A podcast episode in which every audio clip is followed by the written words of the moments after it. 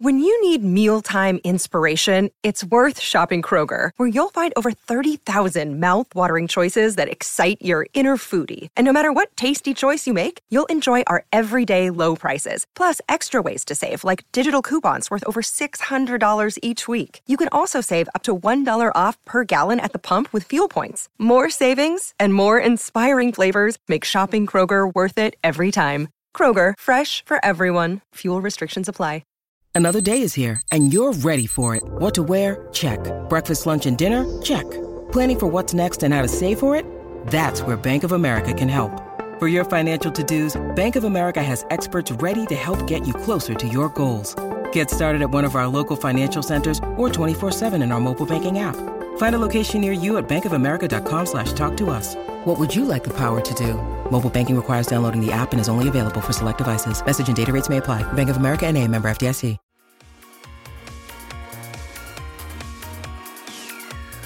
Hi, this is Tony Cottee, and you're listening to the We Are West Ham podcast.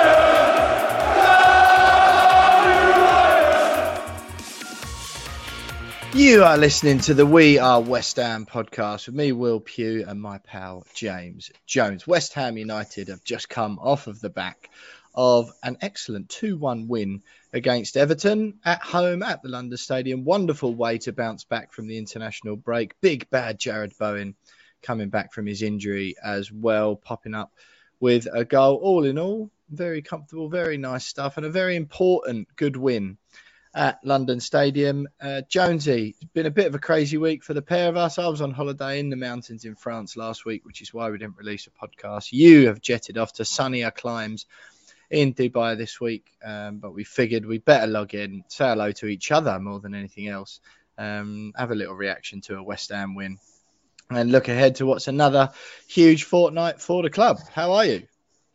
Yeah, good. Thanks, mate. I've been I've been dragged off the beach to do this, um, which I don't mind. I actually don't like the beach, so um, I don't. Oh, me too, mate. Me too. beach, like literally. having this exact conversation only yesterday. Yeah, like it's Lucy's the same. If if we didn't have Harrison, we'd be nowhere near a beach on this holiday. Absolutely Yeah. no way. Should, like rather rather sit by a pool all day. Um, Right, talk that, talk me through it. Talk me through it. Why don't you like the beach? um, because sand gets everywhere and it just Oh, my God. stays everywhere. Yeah. Like you go away, you go to the beach, and you come back with half the beach. Like, and then you could be you could be back home in the UK for a month and you're still finding sand. Yeah, yeah. gets- just it sitting at work. Exactly, yeah, and it gets you into of sand places that you don't really ear. want. Yeah, Definitely. like all in the weird and wonderful places you don't really want sand to be. You don't want Even friction it- there, do you? No, and even though you've had about 100 sa- showers since, it's still there. Yeah. Um, don't really like it in between. I'm not. I'm not a great fan of the sea. Um, no, dirtier water than like salty and stinging your skin. Yeah, I mean, I've been in Unknown the sea. plants and creatures. Been in the sea today because I thought, well, as I'm here, I might as well jump in. Yeah, in for a Um, penny. And I already feel a little bit like weird now. Just feel Grubby. Yeah. grubby, and I, I definitely need a shower. Yeah. Um, Which so won't help. exactly. So yeah, I mean, if we if we didn't have the kids with us, we'd be absolutely nowhere near a beach. But unfortunately, you kind of got to suck it up when, when you got the kids. So um, Yeah, yeah, fair enough. See, mate, there's a thing every now and then. We might have our, you know, um, sort of light-hearted disagreements around football every now and then, but there's something that will come up every now and then that sort of reminds me why we're such close pals, and uh, and that right there is one of them. Only yesterday, honestly, it was literally within 24 hours I was having this conversation.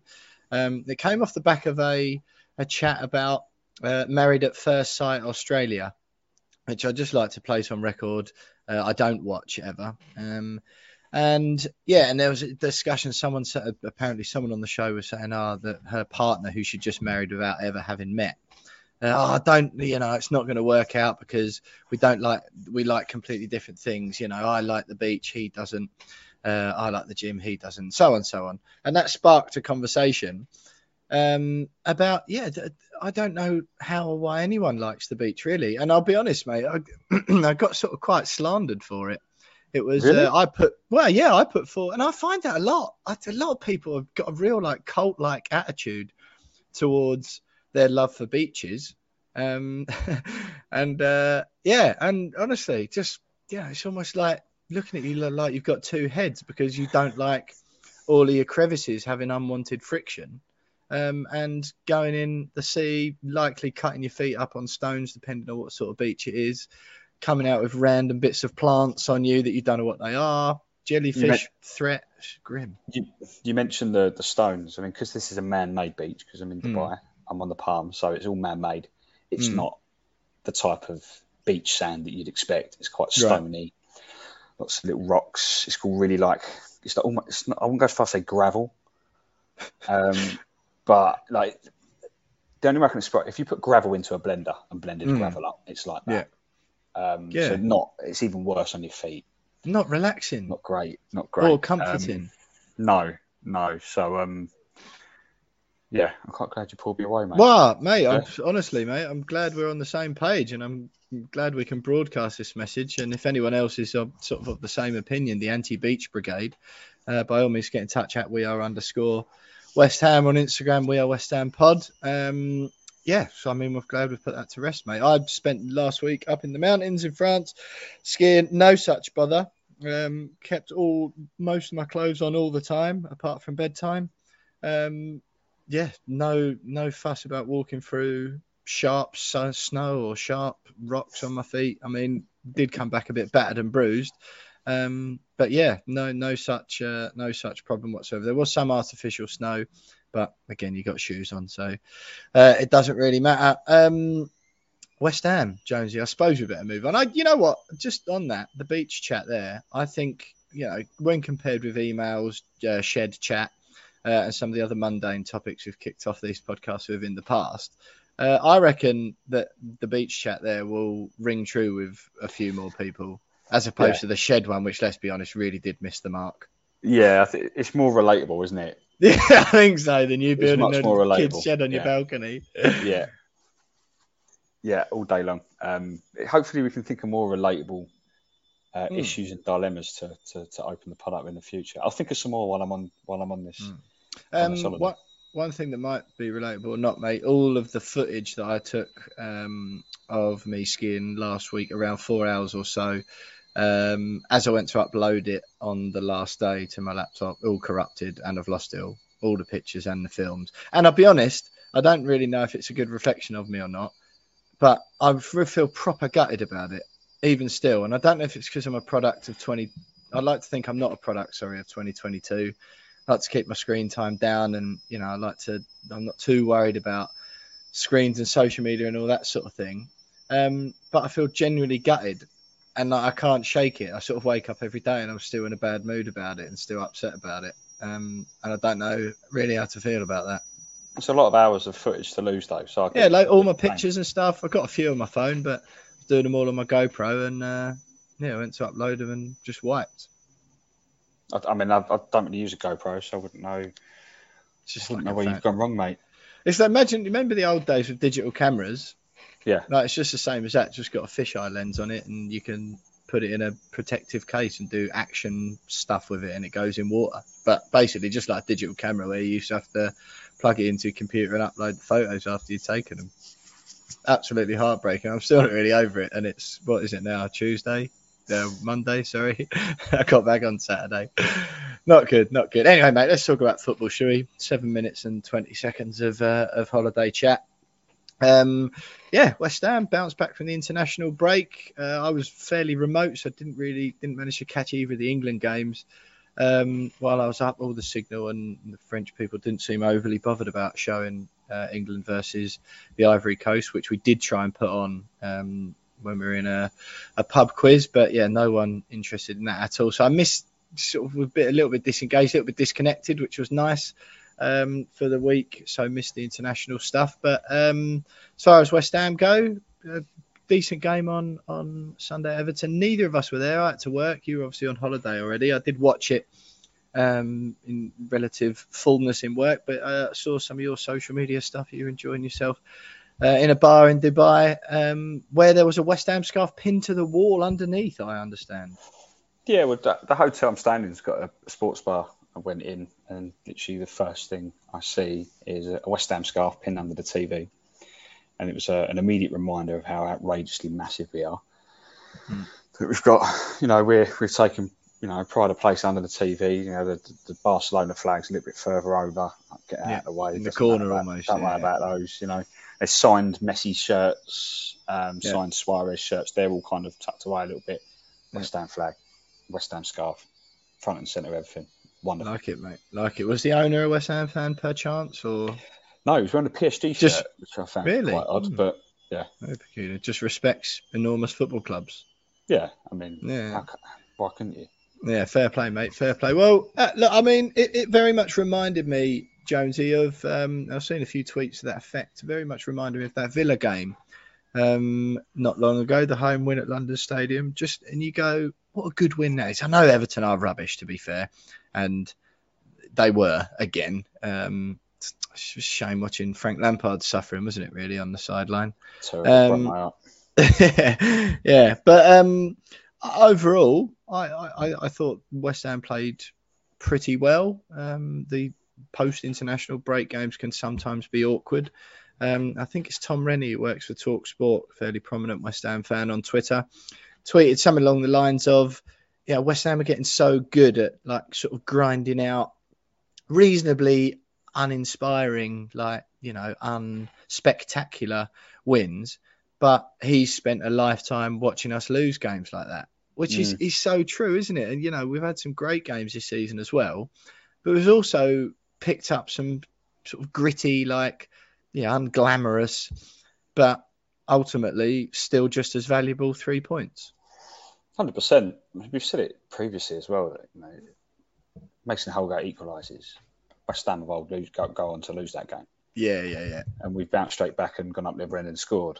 Um, having, you know, I think we, we had the better of the ball throughout the game. Um, by far the better team. Mm. Uh, I think they had one or two chances. Richarlison had, had one or two, didn't he? But other than that, I mean, we were relatively comfortable up until when they equalised, which was the flukiest deflection you'll see. Yeah. And it's Yeah. like, you know, if that doesn't come off Fornals's foot, then it, it's going, you know, miles wide on the other side of the goal. yeah, or it's that could up- easily balloon over or ricochet back out, couldn't it? And it's, Yeah, def- it's deflected into the other side of the goal. So it is what it is. But, you know, when you concede an unlucky goal like that, you know, previous West Ham teams probably would have crumbled there and, there and then. Mm. But we've gone down the other end. Um, great to see Jarrod Bowen back and back on the score sheet. Massive boost for us. Um, but yeah, I agree. I agree that you know, something David Moyes has instilled something into this squad that means that not only do they know how to grind out results, regardless of you know the performance, um, but they also don't really know when they're beat or don't really know. You know, they, they refuse to kind of settle for anything. You know, they're, they're always trying to trying to go and get get one more. Um, so yeah, really, really encouraging and um, really important three points actually when you look at it in terms of the race for for top six. Yeah, exactly. Well, the win, the the win sort of put us sixth. We're sixth at the moment. Thirty-one games played, fifty-one points. Man United one place below us, but albeit having played a game less. Uh, they're on the same points as us. Wolves are two points behind us in eighth. And then there's a significant gulf between us and Leicester City, although they have played uh, three games less than us. So if they get their full uh, nine points out of that, they'll still only be on 46. So you're talking um, five points behind us or whatever. So, I mean, I, I think obviously, as we said, I would say top eight is pretty much locked in. Um, we'd have there'd have to be some serious like wrongdoing or serious cock ups for for that not to happen. We are still in the mix. I would say the odds are gar against us to finish in the top six. Um, but it's just nice still being in that conversation because obviously the teams above us have all played games le- less games than us now. Excuse me.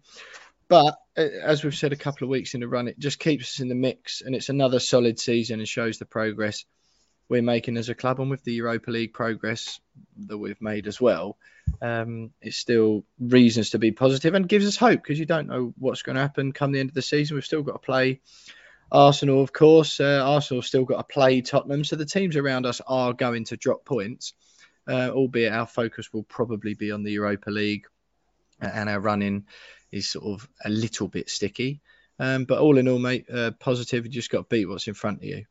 Uh, we'll go on and react to that Everton game, Jonesy, in a little bit more detail in a minute. Just a reminder, it's been near, it's been two weeks since you last heard from me and Jonesy. So follow us on Twitter at we are underscore West Ham, on Instagram at We Are West Ham Pod, Facebook search We Are West Ham Podcast. Do the same on YouTube where you find our channel and you can email us if you want at We Are West Ham Pod at gmail.com. The, the links to all the ways you can follow us and contact We Are West Ham and all our social media platforms, etc., are included in the description to this podcast. And don't forget, you can, if you so wish, buy us a beer and support the podcast at buymeacoffee.com slash We Are West Ham. That's buymeacoffee.com slash We Are West Ham. You can donate to the cause for as little as a fiver. Me and Jonesy are heading out to Lyon together um, for the away leg of that Europa League quarter final. Very exciting stuff indeed. And rest assured, any money uh, from the coffers will be going uh, behind the Lyon bars to keep James and I watered. A little bit of a different show this week, so it's been difficult the last couple of weeks. Appreciate you bearing with us. Uh, couldn't do anything last week because I was away and the Wi-Fi was non-existent up in the mountains. Unfortunately, um, Jonesy away this week, so it's a little bit of a hodgepodge. But we'll do our best to get something um, out to you that resembles a normal pod, and then next week we'll be back at it as usual when Jonesy's back. Uh, coming up on the show this week, then we'll have a bit more in detailed reaction to that Everton game. Uh, we'll do the Betway charity bets and we'll look ahead to Brentford and Lyon in some way. Whether we'll have the opposition views or not, I'm not sure. Uh, and then we'll have some final thoughts. And me and James, you'll say goodbye. Jones, you can get back to the beach begrudgingly. Um, and I can get back to living my normal life, grieving for all those photos and videos of me doing awesome tricks on the uh, in the French Alps last week. Let's crack on. Without further ado, Everton reaction next.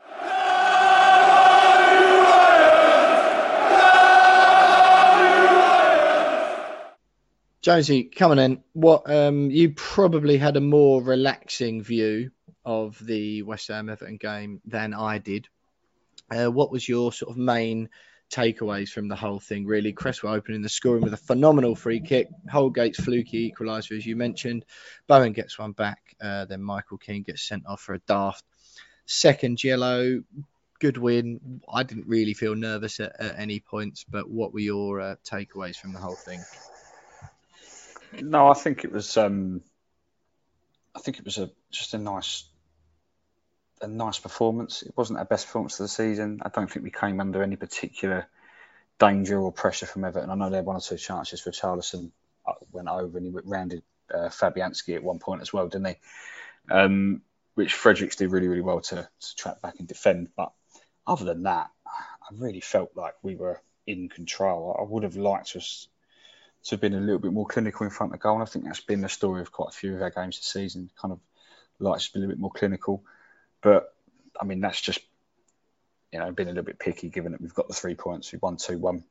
Um, I think all round it was a it was a good performance. Really important three points as we've already established earlier on, and I think. I think the big bonus is just seeing Jared Jarrod Bowen back, and also that he, he wasn't he didn't play the ninety minutes. I was a bit worried because you know what Moyes is like with his subs doesn't really likes to make make very many of them.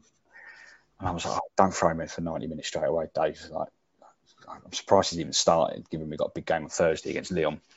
Um, but he got what an hour, 70 minutes, got the goal, came off, a little bit of a rest before Thursday. Um, so yeah, that was a big positive, and just love Cresswell banging one in. Everyone knows he's a Liverpool fan as well, so mm. I really particularly enjoyed that. Mate, uh, the celebration. Yeah, that was my favourite bit of the whole game. That was so yes. brilliant. Right. And let's just go. Let's just. There's hardly any of that in football anymore, is there? Yeah. You know what I mean? Like, it's all a bit watered down and a bit nice these days, isn't it? And I'm not harking back to the old days of like Vinnie Jones going in knee high on people, but there there is a little bit of needle gone out of it. It's all very, especially at the Premier League level, it's all very all very sanitized nice. these days. Yeah, yeah. Exa- sanitized is the perfect word, mate. It's exactly what it is. Um, yeah, so to see him just like giving it to, and he explained afterwards, didn't he? There was I read a good interview he did with the Times. Um, you know, just saying, yeah, a load of my mates who are Everton fans, give me stick all the time. Uh, when we played away there the other week they'd moved their season tickets right at the front along one of the sides so they could give me stick all game. Um, and yeah, you know, I, I proper I love support Liverpool and I love scoring. Um, he, he, was like, and even he was, like, oh, I might have gone over the top a bit. No, you didn't. You no. jumped up in the air, cheered like you didn't start goading him or anything like that. You just celebrated a goal that you scored in front of him. Like, go for it, mate. I thought it was absolutely yeah. brilliant. Yeah, I mean, I, I, think if anything, he didn't celebrate enough. I thought he should have, yeah. gone, should have gone in. Like, should have really gone in. But lovely free kick. I, I read a, a stat just before we came on actually that he's now scored more direct free kicks for West Ham than any other player in Premier League history. Yeah, which is interesting. True. Four. Do you know uh, who? Do you know who he beat? Yeah, he beat Payet. Hmm. Yeah. He was asked about it afterwards, wasn't he, Cresswell? Was he? Yeah, he said, "How do you feel about that?" And he said, "Well, I've been here eight years. Payet was here one, so shows you how good he is compared to me." it's true, true. But it's good to see him take that. I mean, again, after the That's game, poor for us, though, isn't it, mate? It is poor. Our most direct free kicks ever. Well. Scored four. yeah, yeah. But what servant he's been, by the way, Cresswell. Hmm. I think he's closing in on 300 appearances for us. Like, what an absolute hero of a player for us over the last eight years. Um, it's good to well, see him get double figures goes, for goals as well. Yeah, that's right, mate. Yeah. Well, well, when Noble goes, he'll be the longest serving player. Um, yeah. yeah, and you know he's playing some of the best football of his career again. I was one of them, and so many other fans thought he was done, didn't they? Yeah. Right, for um for a while it seemed like you know he was gone, but he's he's he's back to he's more refined. He's a different player to the one that came first time, on his pace a lot more. But yeah, he's he's an absolute class act now, isn't he? And and sort of one that I'm delighted to see thriving so well. And he's his ambitions clearly still there as well. In that interview I was saying with the Times, I think it was Jonathan Northcroft. Um, you know, and he was just saying how much he'd love to win a trophy still. He's still got that hunger, even though I think he's 31. Uh, so yeah, absolutely, uh, brilliant to see him get on the score sheet as well. Holgate equalised, totally against the run of play, wasn't it? Undeserved, mm. I thought. Everton, I didn't think did much at all, really. Um, right, I'll tell you what, actually, before we get onto that, Michail Antonio, I'm just gonna, I'm not gonna say anything first. Thoughts?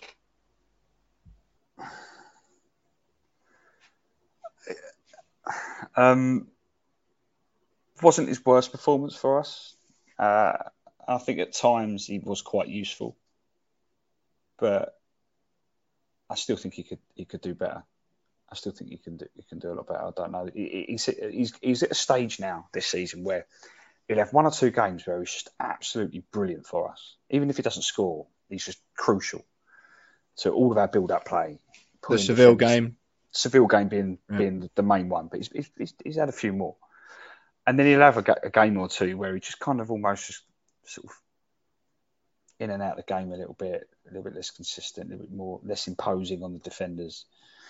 Um, and I think he, he had moments against Everton, but then you know, I do wonder whether like David Moyes has said, you're playing 90 minutes, so reserve some energy, please because you're playing on you're also playing 90 minutes against Lyon on Thursday. Yeah, and 90 that. minutes always because you're only centre forward. Yeah. Yeah. Um, maybe that's it. Maybe he's just holding off a little bit and picking, picking and choosing when to when to go go full throttle. I don't know. Hmm. Um, that one where he, he, rounded the keeper, Pickford. Oh mate! Like, he, like, God. just watching it going, he's, he's, he's already dragged that way too way too yeah. for the angle. Cut back, shot, cut back, no, composure. The shot, yeah, the shot was never on. No. Never on ever. And he still he still tried, and it's like, yeah, Nick, what you doing, mate? Like, he must have. You must be able to tell that yeah. that angle's too tight. Yeah, and the, because because he's running away from the goal as well. Hmm. For him to get his body around it and then get it on target at that angle hmm. anyway is going to be too difficult. Yeah, it's like, mate, why either either cross it there, control, just turn. Just do turn. a little turn. Keep us on the yeah. floor. Like you've got loads of time. You've got Jarrod mm. Bowen running in uh, on the penalty spot. Do something. Yeah. Just calm down and reset. He hasn't scored for ages, though, has he? So I think he was more like, I need to get a goal here. Yeah, but um, mate, that's that's not professional. You got no, to forget that, haven't you? It's not. But I don't know. I don't know. It's frustrating, but he did have some moments. I don't think it was right. Okay, the other one as well, right? Now I was getting pet because I was in the office and everyone was watching it. Um, I was getting pelters because I'd already been giving him stick. I think the the Bowen's goal came after that moment you're talking about, didn't it? Um, yeah. when he rounded the keeper. So I've been giving him a bit of stick for that. And so then he's through on goal, then, isn't he? From the cock up in the middle from Iwobi, wasn't it? Yeah. Um, I think Fornals it was whose pass sprang yeah. him through. Really good, good, quick, good reactions. Um, so Antonio's bursting through, and I'm going, ah, oh, no, here we go. And sure enough, like he just couldn't tell where he was going. He didn't know what he was doing. He's just like shinning the ball forward. Um, and again, that penultimate touch before he got his shot in quotation marks away was awful, wasn't it? It was just another dreadful one that he didn't wasn't doing it on purpose. He was just like running with his eyes shut. Might as well have been. Mm. And then uh, everyone in, I'm going, oh, as soon as he missed, I've like been fuming. And then Bowen knocks it in. Everyone in the office is laughing at me, but it wasn't on. They're they're like laughing as if it was on purpose what he done. It was like a total no. fluke. That could have ball could have bounced anywhere, and that's another huge opportunity that we've fluffed. And I just, I don't. Again, we've said this already, and it almost feels you almost feel a little bit bad. I do, sort of giving him stick about it because he's he's just like the position he's in is a weird one where he's the only striker. He himself said that we need to buy another striker. He hmm. himself mm. said it as the mm. only striker. So he's obviously aware that a bit of competition helps. But yeah, and uh, you know, I, I, stuck up for him to the hilt after the Seville game.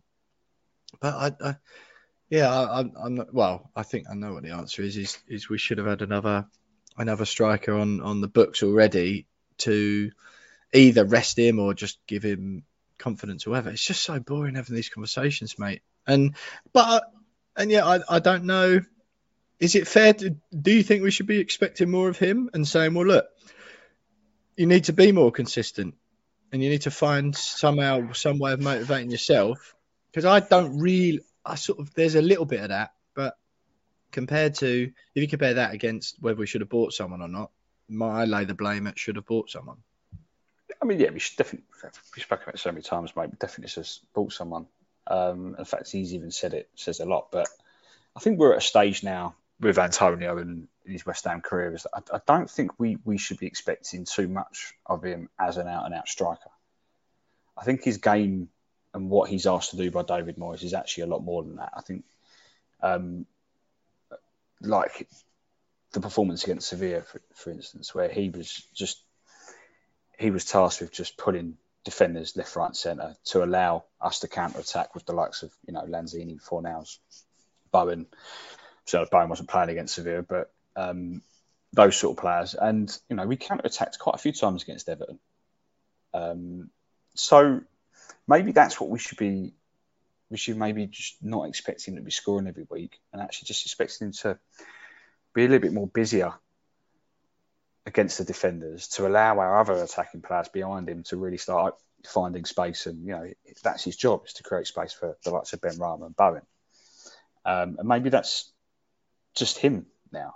We shouldn't be expecting him to bang a goal in every week like he was at the beginning of the season. Maybe his role's changed. Maybe David Moyes has asked to do something a bit different. I don't know. Um, but do, I think, that, I think that's where we. I think that's where we're at with him now. But honestly, right, that Seville game, he was he was like a different player. He wasn't just good at doing the things he normally does. He was like he was so up for it yeah. And he was doing these little first time things and just trying things and keeping defenders on their toes. And he just looked faster and stronger and fitter all of a sudden. And uh, maybe it was because it was a cup game and a one off and, and you put in that extra five or 10% maybe. And where the league, you know, there's another X amount of games afterwards. So perhaps you do leave a little bit out there. And perhaps, unlike some other players, that extra five percent with him is is really noticeable.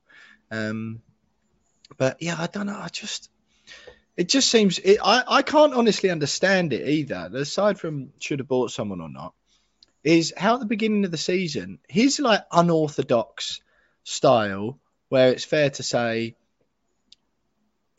you know, some people would go he doesn't defenders don't know what he's doing and neither does he okay, well, you know, maybe, but it was working, wasn't it? Mm. And but and which seemed to give him confidence and all that sort of thing. I just don't understand now because he still looks the same that he doesn't know what he's doing.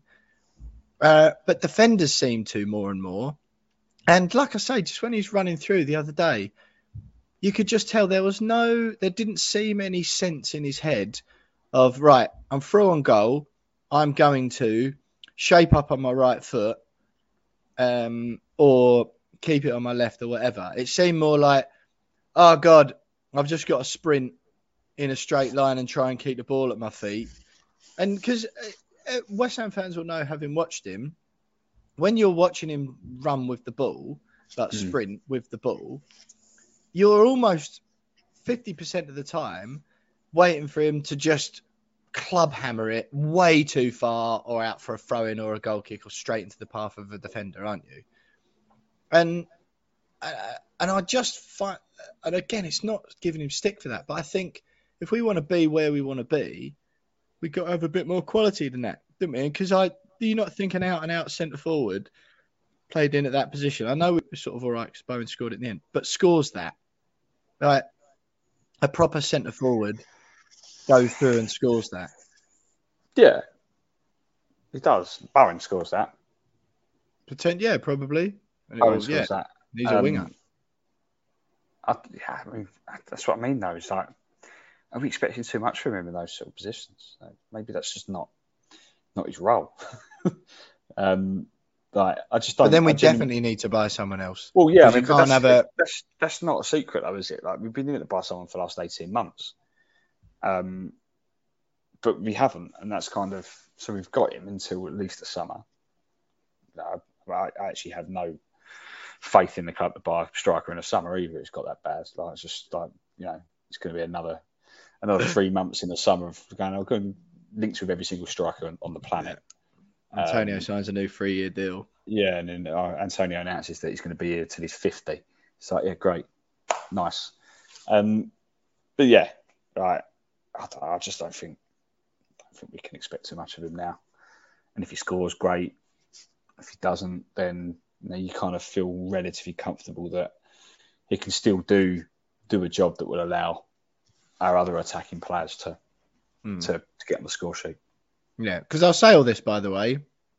This is why I brought it up. Sky gave him man of the match, and on their little stats thing that came up, you might know better than me because you're a big stats man. He was like top for I don't know what it was. I didn't see what the categories were, but like runs made, shots made, chances created, whatever it was.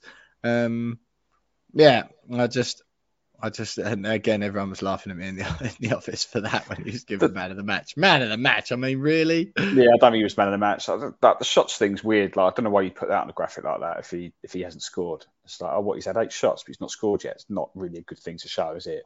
Yeah. Like you know he's had more shots than anyone else. Congratulations. Like, Hmm. but oh, mate, maybe it's very difficult though when you base a man of the match based on solely statistical um, evidence. Like there has to be you have to look at look at other factors as well. I think, but he wasn't man of the match for me. No, fair enough. So, what do you make of the rest of it then? Um, yeah, the Holgate equalised, already mentioned, which was a fluke.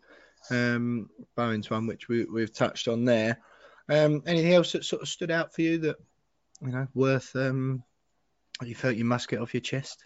No, not really. Um, did did laugh a lot at the red card. Just like What dope? Yeah, just watch it back and just think, what on earth was he thinking there? Like, already been booked. Um, yeah, I thought that was quite funny. I uh, really enjoyed seeing Frank Lampard's face at the full time whistle. Um, and all in all, yeah, it was a, a relatively uneventful game apart from apart from the red card, really, and then and Cresswell's free kick. The rest of it was kind of you, you forget it quite quickly, I think. Yeah. That which is funny, isn't it? For a, a game with three goals in it and a red card. Yeah, you're right. It is almost one where you go, oh well, yeah, I can't. When at the end of the season, when we do the end of season review, that is definitely one I'll see the score of and go, oh, better watch the highlights of that. Even though we'll probably be doing that in only six weeks' time. Yeah. Um, listen, mate. Nonetheless, it's a good win. Leaves us sort of in the mix um, for that European competition still. Odds are against us, like I've mentioned, but um, by no means over. Uh, Jonesy, with our, games we've got left, then obviously Lyon is Thursday, which we'll cover, but we'll just stick sort of with the Premier League stuff while we're in that section. We've got Brentford away Sunday, Burnley at home, Chelsea away, Arsenal at home, Norwich away, Man City at home, Brighton away. I can't be bothered to end the season with another draw against Brighton, which is obviously going to happen. But from those games there, realistically, I know it's a bit of a futile endeavour because obviously we'll have the Europa League quarter-final, semi-final, and final to weave into those uh, weave into those Prem games as well.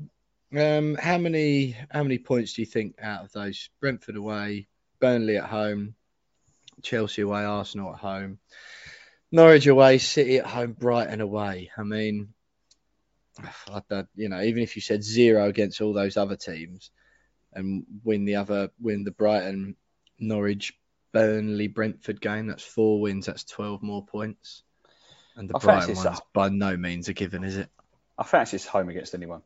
I think I think we're showing some really, really good home form this season. Okay, barring a couple couple of results earlier in the season, obviously the Leeds one as well. But um, I think we've we've been ready. I think we've won four in a row now at home. I fan, even against City, I fancy us to, to put in the performance. Um, Well, we've done them in the cup, didn't we? I know it was Done 'em in the cup. penalties, but yeah, uh, I mean, I definitely back, fancy them against, fancies against Arsenal at home. Chelsea away might be a little bit difficult, although just been battered by Brentford at Stamford Bridge, so that's Hmm. you know, that's certainly doable. Um, So I don't know. It's difficult to put a number on it. I reckon between tw- maybe maybe twelve to fifteen. Um, 15. That'll be very, very, very. If we get 15, I'll be stunned. But I mean, that, that's in the hope that we actually manage to beat Brighton on the last day. Um, which is very unlikely. It's it's that's uh, there's a lot of hope in that, but you never know. You never know. No, hope rather than isn't expectation, isn't it? Yeah. Yeah. So, um, yeah, from 51 points. Do you know off the top of your head how many points we finished on last season? It was I'll record, wasn't it? I think it was 65. 65. Well, 51 now um, with those seven games left. So if we manage to get the 12 that I think, uh, that will leave us on 63. Uh, 2021. Let's have a look here. Yeah, you're right. 65 points. Um, we won. Well, sorry, we lost 11 games. We've already lost 10 this season, uh, so we're likely to lose a few more. We won uh, 19 games. Half, blimey, half of our games. That is phenomenal, isn't it? Mm. Um, yeah, won half of our games last season, which was 19 from 15 so far. So we need four more, four wins, one defeat, uh, and two draws to match last season's tally. And that feels a little bit unlikely. Um, But we've had the Europa League to contend with this season. Last year was just a normal season of football for us. So I think to do what we've done in that competition and and get a points tally, which will hopefully be within four or five of last year's, I think is an absolutely sterling effort. Oh, mate, it's been been superb. I think um, I think we broke a lot of club records last season, didn't we? With, uh, with the I think wins in the season, points, Games Um, our fans actually enjoyed. Yeah, yeah, that's definitely a club record. That one. Yeah, yeah, yeah. Um, yeah. But uh, I think you know we're on course to to break a few of those. And weirdly, I think we're on course to finish with a positive goal difference for like only the third ever time in Premier League history. yeah. Which just- is ridiculous. Stupid, really, isn't it? But um, Don't want to talk yeah. too soon, though, mate. Seven Yeah, games true. to destroy that 11 goal. Yeah, City, 11, City, uh, might, City might decide to thrash us 5 0 again. They've, Yeah, yeah, given us a couple of years off, haven't they? But they might just Yeah. decide to turn up this time. And then it all Um, goes to pot.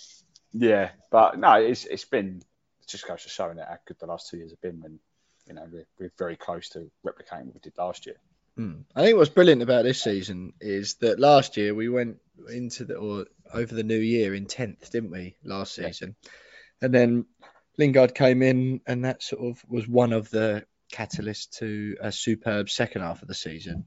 But this year, it's just been pretty consistently decent from beginning to end, isn't it?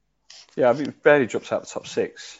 Mm. Um, I think only once or twice, maybe a few times. It's so dropped out the top amazing, isn't it? Amazing Yeah, stuff. earlier in the season we were top for a day or so. Yeah. Um, yeah, it's just been it's been really really fun. Yeah, exactly, mate.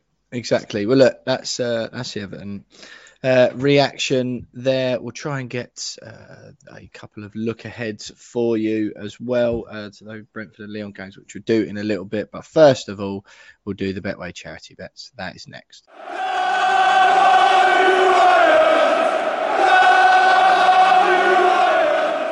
Jonesy, there no winners for the Everton game for the Betway charity bets. Uh, I think though we did actually come close, didn't we? Um, I went a little bit too overconfident on mine, to be honest. I had West Ham to score four or more, Bowen anytime, and less than 5.5 Everton corners. Um, yeah, I think I just got a little bit carried away with the idea that West Ham were going to give Everton a proper walloping. Uh, the other two did actually come in. Everton had four corners. Bowen did score, of course. Um, but yeah, West Ham just two goals. Well, just two goals. Yeah, they needed double the amount of goals they got for my 14 to 1 bet to come in there. Uh, what did you have for Everton, Jonesy? Well, I had West Ham to win to nil, uh, over six and a half corners, and Antonio to score any time. So I just don't think any of those come in. Yeah, the six and a half, the six and a half corners did, I think, mate. Yeah, we had. Oh no, sorry, incorrect. No, we had two corners to Everton's four. So yeah, so I was miles off. In, yeah, so not a single one. I mean, the Antonio one was foolish enough in itself, but uh, um, yeah, that was an eight to one shot, I believe, for that, mate. Yeah, that was eight to one for you. And what did yep. Reese go for? Reese's with nine to one, over two yep. and a half goals. Uh, West Ham to score in both halves, which we got and Everton to have over five and a half corners. He was actually only two corners away from, from winning that, so it was a close one. Two Everton corners, wasn't he? Yeah, yeah, yeah. yeah unlucky. I think he text he put in the group. I've just noticed if two Everton corners come, no, we get two Everton corners. I'm in. Uh, and then they didn't have a single one after that. So, yeah, cheers. Uh, so Brentford on Sunday, mate. Big game. Brentford away. Um, I had a visit to the stadium earlier in the season for that pre-season game we played. Uh, that is a two o'clock kickoff on Sunday after that whopper of a game uh, at home to Lyon on Thursday night. Uh, what have you gone for? I've gone for both teams to score, uh, Barry any time, and Soucek to have one or more shots on target. Soucek one or more shots on target. Mm, very bold. Um, I've gone for both teams to score, Jarrod Bowen to score any time, and more than 6.5 corners. So effectively the same bet as you. Um, yeah, only with the with the corners thing that I fancy might come in. Um, yeah, just Bowen's in good form, isn't he? Uh, hopefully, sort of bit of uh, energy in his legs from Thursday as well, if he plays. And Reese has gone, James. Reese has gone. Soucek any time. Both teams to score, and West Ham have over six and a half corners. There we go. Uh, Big Thomas Soucek fans, a pair of you. Any particular yeah. reason for that? No, I just I wanted to mix it up uh, and I want to boost my odds, even though I haven't won a I haven't won a bet all season. Um, it's fourth of April now, mate. We're like yeah, 7 I'm games left. Quite quite concerned actually, but yeah, I've still got to keep going for it. I've got to keep going for no, it. I'm not sure. I think you just you need to go nice the and amount, easy. The amount of times Le- less than 10.5 nice goals, more yeah. than 0.5 corners. The, the, the amount of times I've gone really like looking at it, just going, I mean, that's going to be evens. It's that easy. Yeah. And it still comes in at like seven to one or something like that, and it still doesn't come in. And I'm just like, well, I'm not even going to bother trying to go easy now. I'm just going to put what I think, and that's it. Yeah, yeah, yeah, yeah. Fair enough, Jonesy. Fair enough. Well, uh, let's just reminder as always that Betway give us a fifty pound charity stake each to put on a bet of our choice. Uh, those are our three bets, three three-legged bets for each and every one of West Ham's Premier League games. Those are our picks for the Brentford game. On Sunday, James is playing for the DT38 Dylan Tombides Foundation. I'm playing for the Bobby Moore Fund, and Jay, uh, Reese, excuse me, has been playing for Isla's Fight um, all season. Uh, and yeah, you can, of course, as usual, back those bets for real if you so wish on the Betway website and app. Just go to the game in question, which this week is West Ham away at Brentford. Go on to pre-built bets. Scroll down, you'll find the We Are West Ham podcast bets down there, which you can back for real. If you so wish, we've raised Jonesy so far this season around eight thousand pounds, I believe, for About eight, eight and a half, yeah, across the charities, which is phenomenal. Um, yeah, so uh, fingers crossed. We've got seven games left, mate. I reckon we, we raised 12 and a half last year. Seven games left. I reckon we can get a couple in um, and beat last season's target fingers crossed. That was uh, the Betway charity bet. Stay with us because we'll be looking ahead to the Brentford game on Sunday. But first of all, that whopper of a Europa League tie at home to Lyon Thursday night.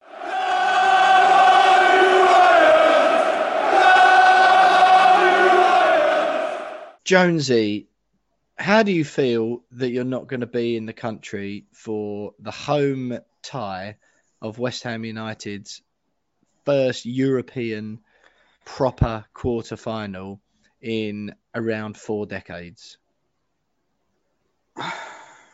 Um, I feel a little bit gutted, a little bit Mm. gutted, particularly having obviously been there for the Sevilla game and just how mental that was. Yeah. Um, I'm taking a little bit of comfort in that it's only the first leg. So although the atmosphere is still going to be pretty good, um, I'm going. Obviously, we're going to Lyon, so I'll still be able to see the second leg in in the flesh. But um, yeah, I do feel I feel a little bit gutted. I'm not going to be there actually, just Mm. because I wanted to keep that run going in the knockouts. Because Sevilla was just, I still think, it gives me goosebumps just thinking about it. Yeah, yeah. was still it was such a good night, and Yeah. I want that again. Um, so I just have to do it in the semi-finals against Barcelona. Is what Yeah. it is.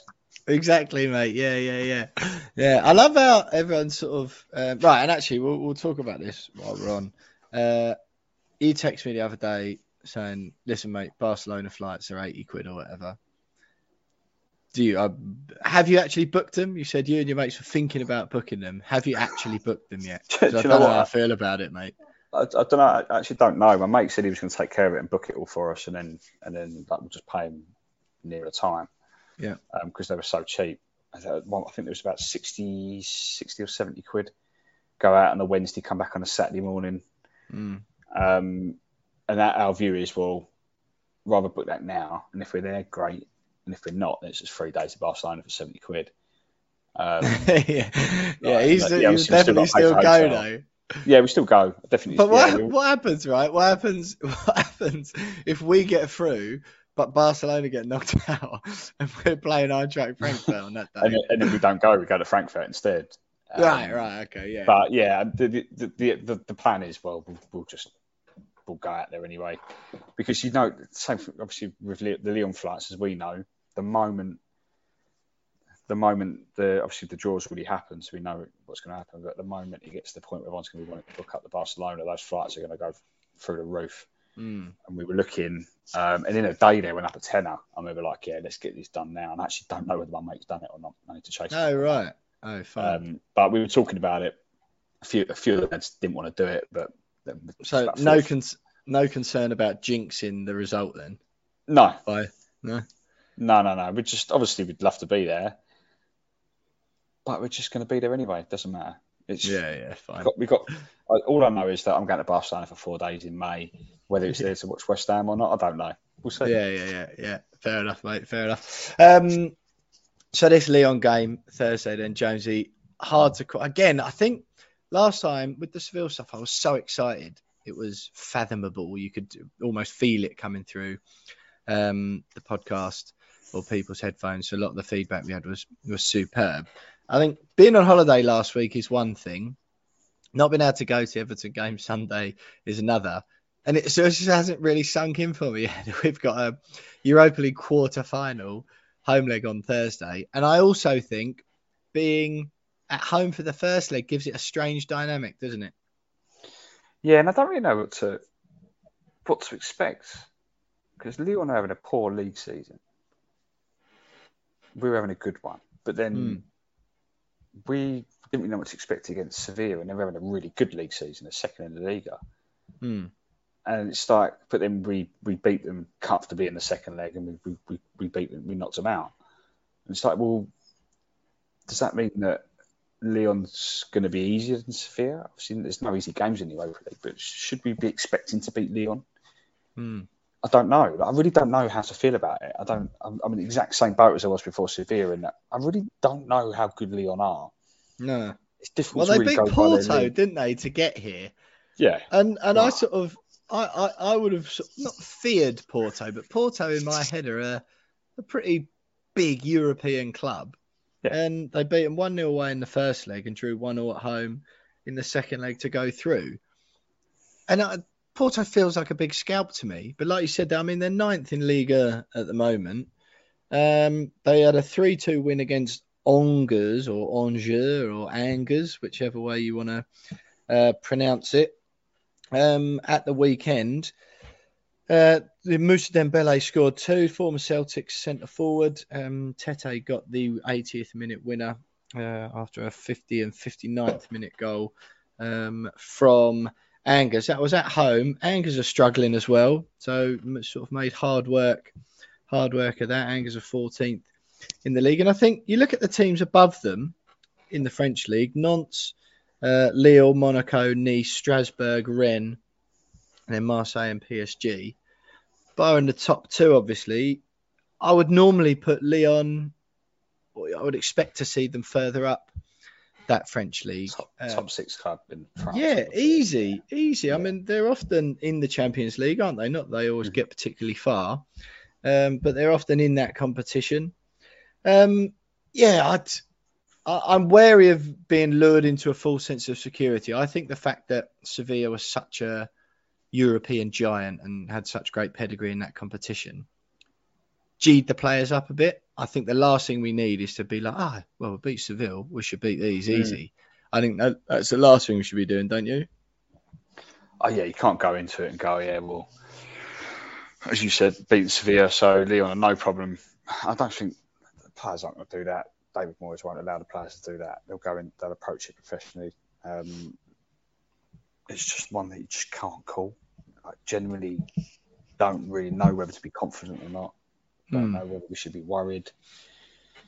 It's a really weird one. Really, like normally you kind of get a rough idea, but in the Europa League, because we're just not used to playing these sort of teams, are we? So we mm. just hmm. don't really know. Yeah. It, also, we don't know what to expect from West Ham either. Like, how, yeah. like, I don't know. It's, it's, a strange one, but one thing we do know is that David Moyes will have them well prepared. Yeah. Been like that all season, yeah. um, in, particularly in the Europa League, and um, they'll be well up for it. Yeah, totally agree, mate. I mean, the, some of the players, I'm just having a look at their lineup just from the weekend. Uh, Jerome Boateng, former Bayern Munich in Germany, iconic central defender. All right, a little bit getting on in years now, which is why he's, he's not playing at that level anymore. Uh, but some serious experience there. Emerson Palmieri, the left back um, from Chelsea, that Premier League fans will know. Again, no slouch. He got a bit of a grief at Chelsea, but a decent player um, gets in the Italy squad. You know, a, a, solid, solid footballer there. Tanguy and Ndombele that Tottenham ridiculously play, paid upwards of 65 million or whatever that was yeah, for. Yeah, didn't work out for him, but there's obviously a decent player in there. Houssem Aouar, uh, who's often being linked with with the Premier League, with the Premier League move, Arsenal in particular. Lucas Paqueta uh, and Moussa Dembele, who again, you know, we've said it before, and I still maintain I think I could score goals for Celtic. Um, but earned a big move and has done well for Lyon. That's a clear step up from Celtic to Lyon, and, and he sort of holds his own uh, on that stage. Two goals at the weekend, like I mentioned there. So they've got a decent goal scorer, a man that I would be more than happy if uh, he was to be holding up a West Ham United shirt with his name on the back of it uh, in the summer. So I, I, am not scared. I'm not. It's not that I'm not scared. I, I just hope that we turn up expecting a decent game of football because I don't think it's going to be that much easier than Seville, mm-hmm. which concerns me a little bit because I think the general attitude, certainly amongst the fans, even though this is the quarter final and obviously a bigger game, there seems to be almost just a, a mood among the fans of well, as if it's like a foregone conclusion, which makes me really, really nervous. No, uh, yeah, maybe. I think a lot of the are oh, looking forward to playing Barcelona. Chat is tongue in cheek. Which it just feels so premature. It's tongue in cheek. Um, it's wishful thinking as well, and I think it's just born out of excitement as well. I mean, the fact is that we're t- potentially two games away from playing Barcelona in the semi-finals of European competition. I mean, mm. that's ridiculous. Um, and I think that's just led a lot of the a lot of the chat. Like, you know, we've got to do is beat Lyon, and, and we're there. Uh, Mm. and the way I see it is that like, playing Barcelona in, in the semi-finals is almost like a final in itself. Like you're almost playing to get to a final against Barcelona in a semi-final. Yeah. it's massive, isn't it? It's massive. So, yeah, I think It's just making me so uncomfortable. All that chat, it's- the it's- Barcelona chat, is making me. It's tongue in Uh, cheek. Everyone knows that Lyon aren't going to be walkovers. Like it's going to be difficult. It's it's the quarterfinal of, of the Europa League. It's not going to be like the group stages of the Europa League, um, which was relatively straightforward for us. Mm. Um, it's not going to be like that. It's going to be very very difficult. Um, if we get through, amazing. If we don't, I think we can all be very very proud of how far we've come. of course. Um, I also just- hate the draw being done. But sorry, go on. What you say? I'm just, I was saying, I'm just looking forward to it. Like, just as we said, the one after after the Sevilla game, it's so addictive. Yeah, yeah, I want it, I just Big want it all the time. time. I want to, I want, I want to play in Europe, Europe all the time. Love yeah, it, yeah, yeah. Yeah. Really, yeah. really love it. I don't like. I was just what I was going to say. I don't like the draw for the next round being done before. Yeah, I think yeah. that spoils it. I really don't like that. I think they should just play I'd the rather game, not know that it could be even if Barcelona. it's the next morning. Yeah, that. Yeah, exactly. I think it just warps it. Really, it's the excitement of cup competitions is that you play and then you find out who you've got after that. It just feels a bit like I don't know, like the World Cup or whatever, where it's all mapped out who you may or may not play. And you know, I don't know. I like the sense of a draw, but anyway, it's a, it's going to be an absolutely huge game on Thursday night at London Stadium. Before that, mouth-watering away clash the week after that. Very sorry we couldn't get an opposition view this week. Uh, as I explained, it's just been a bit of a, a crazy one with Jonesy and I both out of the country uh, at overlapping times over the space of a couple of weeks. So it's been a bit of a struggle trying to sort something out, um, but we hope to have something in place. And me and Jonesy will be doing a special podcast live from Lyon when we're out there next week. That'll be on Thursday, so that's something to look forward to. Um, yeah, that's the Lyon game on Thursday. Stay with us because we'll have a look ahead to the Brentford game, hopefully with a sports journalist Giacomo Pisa, big Bees fan, next.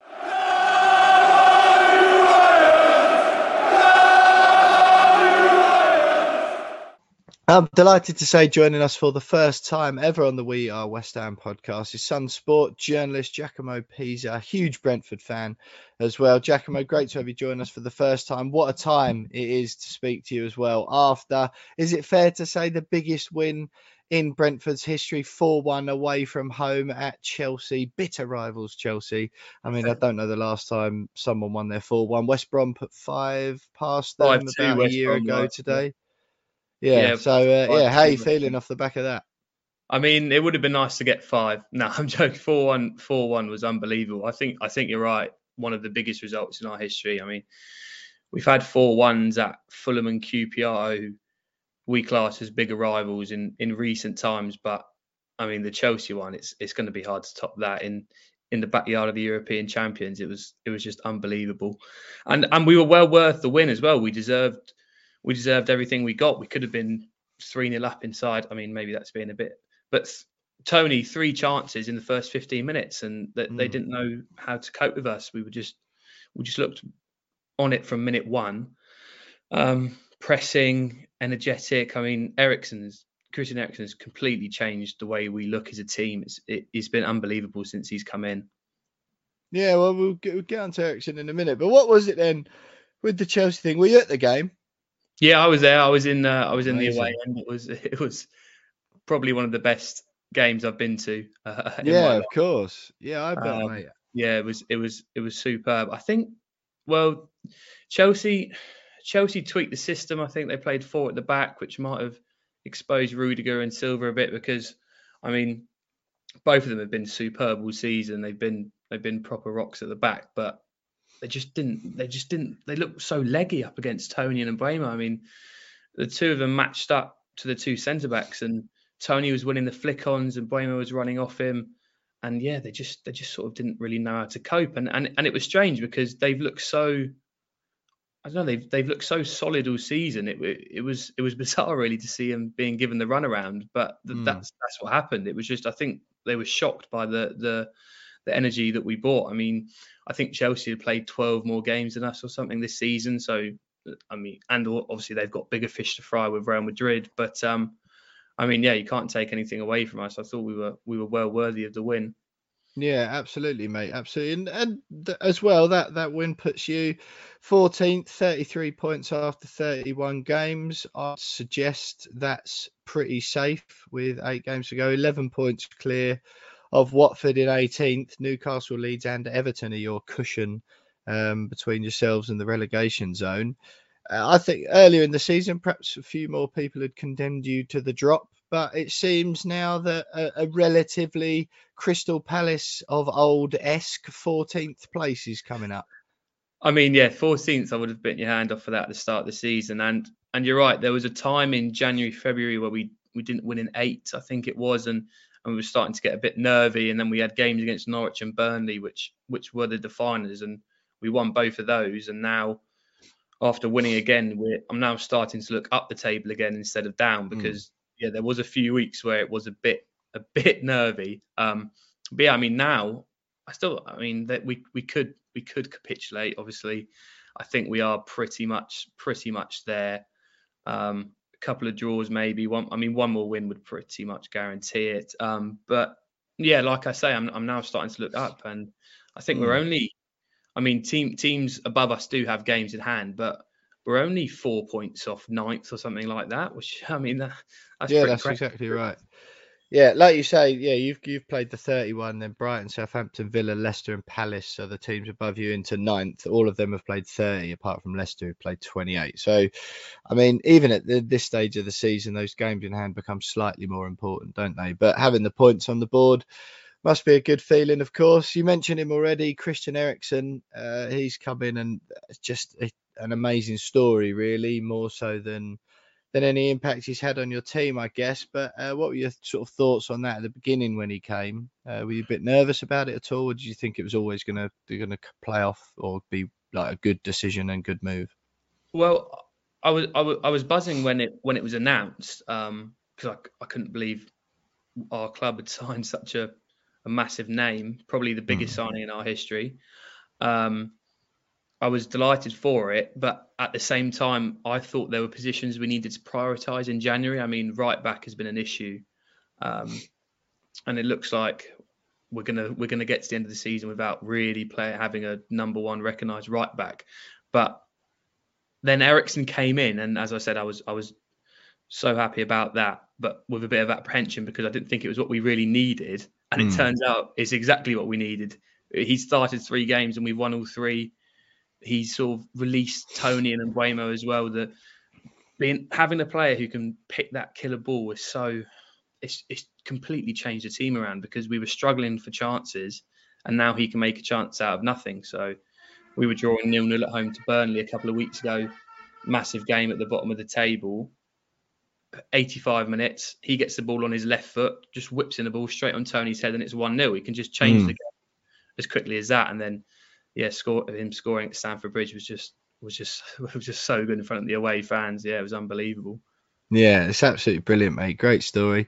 Uh, I, I, hate to ask questions like this because I get asked them all the time about Declan Rice. Um, but is he going to be off at the end of the season? Then do you think? Um, well, that that that's the big question, really. Thomas Frank said he's going to park talks until until the end of the season. Um, he looks very happy, but I mean, I wouldn't be surprised if Spurs came along and tried to try to re-sign him. And then I was going to say to you, what about a West Ham or because he's, he's settled in London, uh, I believe. Mm. But I mean, obviously a West Ham or a, it might be that that step up, bigger crowd playing in Europe. Is that sort of something that West Ham might even be looking at? Do you reckon? I don't know. I, would be surprised if we could or would, depending on what happens with Declan Rice, of course. But uh, which just like exactly what you said, we've got a million and one players in those positions. Um, although it'll be another season on for Manuel Lanzini, who's been great this year, to be fair to him. Um, another season on for him. Fornals Benrahma, Ben Rama looking okay. Um, sort of a little bit inconsistent for my liking, uh, just but in the last few games, sort of coming up trumps with a couple of bits and pieces again. Um, I don't know really. It's it's the sort of thing West Ham would try and do, but I a feeling he'd be too expensive for us come uh, that side or that that sort of when that comes round, if that comes round in the summer. But um, yeah, and the, I think the Tottenham links always. Um, we're always a little bit careful with signing former Tottenham players as well, especially ones who've actually been good for them, because historically they then come to us and just take a load of money out of the club and don't do anything for six months. But we'll we'll certainly see on that one. Um, West Ham v Brentford at the Brentford Stadium on Sunday afternoon, two o'clock. The return leg earlier in the season was one of the worst, most frustrating games of the season from from my perspective. That annoying last minute goal, I felt we were probably just about okay for a draw in that game. Certainly didn't deserve to win. Not a good performance at all. Um, yeah, and then you you nicked it right at the death, which was sort of made an already frustrating afternoon even more annoying. Um, what are you feeling going into the game this time around? I've sort of you had that sort of new Premier League club bounce at that time.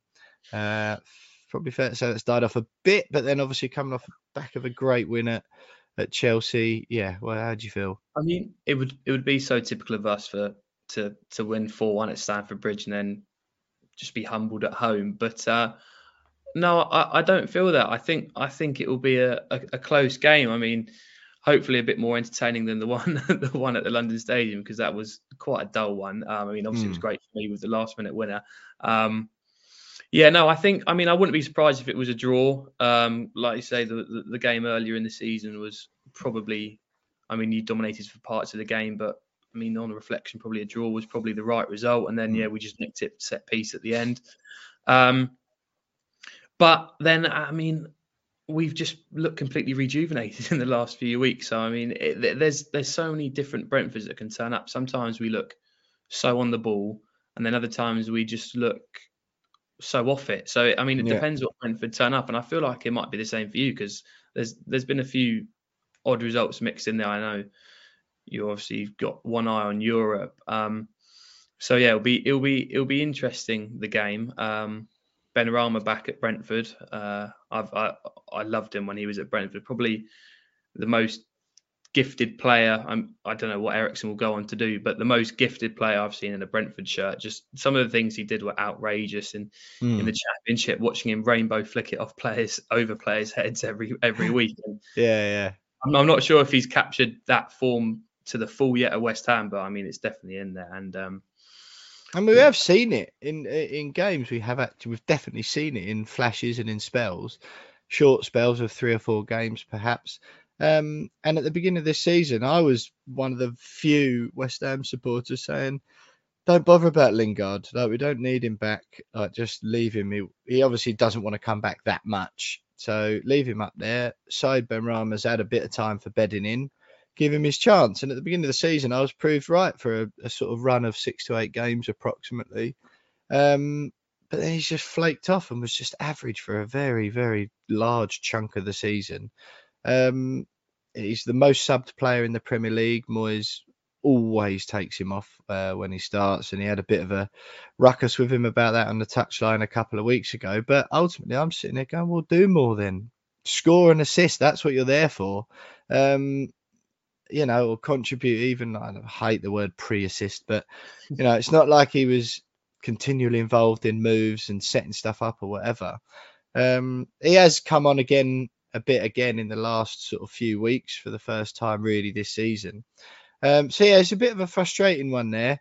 I think I was generally thought it was a fairly good signing. Um, and, I think he was obviously going to be a slow burner after his first season showing.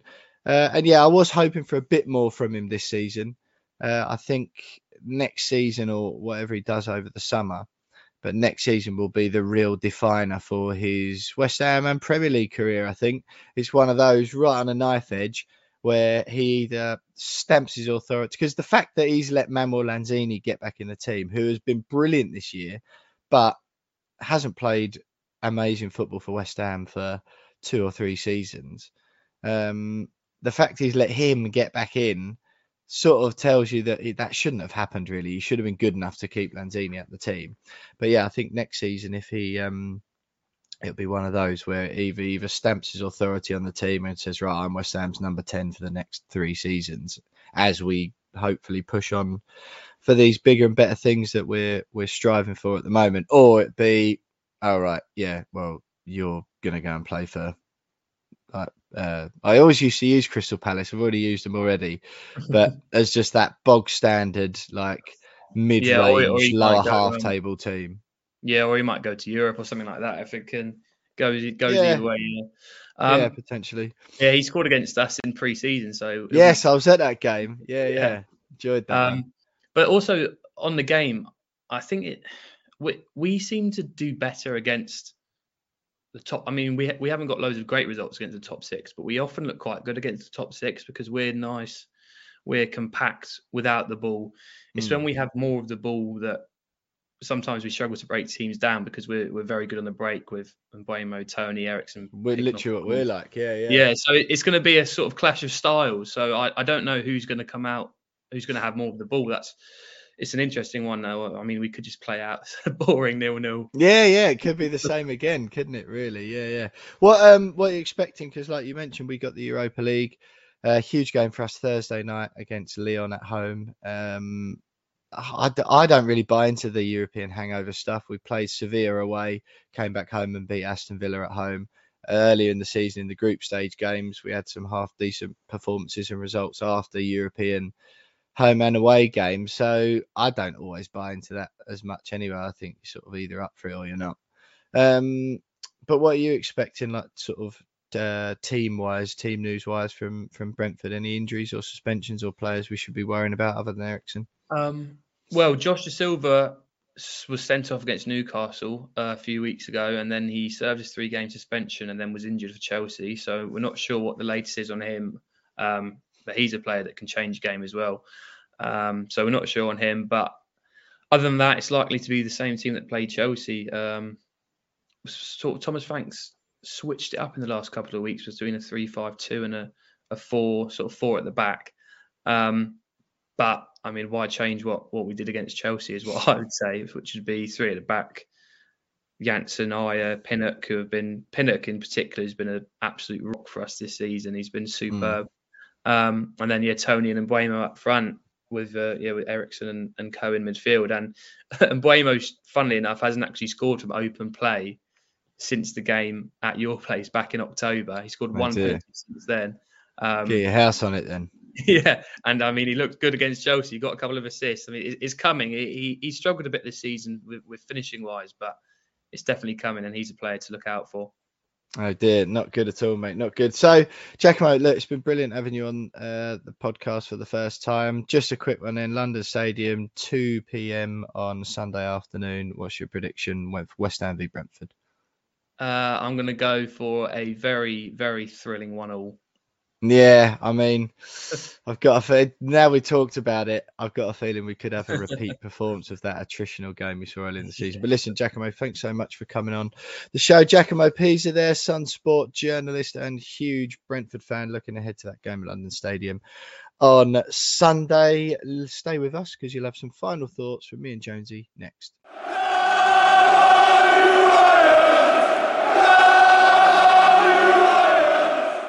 Well, Jonesy, that's it. Uh, you're out in Dubai. It's almost time for you to go back. Begrudgingly lay on the beach um, with your family. I appreciate you love your family, but the uh, yeah, the beach side of it, just not a big fan. Does Harrison like it? Is he enjoying himself, or is yeah. it not pool? We've got a pool. Yeah, we've got three pools. I think I've just got three pools, but um, he loves the pool. First time he's ever been to a swimming pool. First time right. he's been abroad, so right. um, he's happy just cracking on doing. when I left him at the beach, he was flicking um, sand in his cousin's face. Yeah, yeah. Absolutely classic, like four-year-old, yeah. three-year-old patter or whatever. Yeah. Yeah. So he's doing that, laughing away. The kids are screaming. Yeah. Um, so he's enjoying it. Um, he just crack, he just does whatever, whatever he's, just gets on with it, I think. But mm. I'm hoping by the time we've done this and I head back downstairs that they'll be back by the pool, mm. uh, and I can just chill there for a little bit before we get ready to go out tonight. Yeah. What is the time in Dubai at the moment, Jones? It's two thirty in the afternoon here. It's currently five thirty in the afternoon here. Oh, there we go. Right, right. Um, well, look, Jones, uh, I don't want to hold you back from your family and the son anymore. Um, some final thoughts, please. A huge week coming up this week. Bit of a disjointed couple of weeks for the podcast, but um, glad we can get something out today. Um, yeah, I mean, just just some final thoughts from you on a good win against Everton. Really good win. Keeps us in that conversation in the mix at the the top end of the table, uh, and a whopper of a game at home Thursday night, London Stadium. Yeah, it's a good win. Um, nice just to be back off international break. Just boring international breaks, aren't they? and nice to kick it off with another three points, bounce back from the Spurs defeat, which I think most people have forgotten about anyway. Um, it's important to get that three points, I think, as a result of that. But yeah, full attention's now Thursday night, and it. Um, and we've got a small matter of Brentford in between the first and second legs. Just like rather not bother with Brentford and just focus fully on the quarter final. But yeah, yeah, it's a huge seven days at West Ham. Um, and I'm really looking forward to it. It's so exciting, isn't it? It's, yeah. it's so much fun. Um, and I'm hoping to catch at least one of the next two games at the the, the West Ham Sports Club in Dubai. I'm going to visit those guys. Hopefully, oh, brilliant, mate! Watch it there. I'm hoping. Annoyingly, the the first day kicks off at 11 p.m.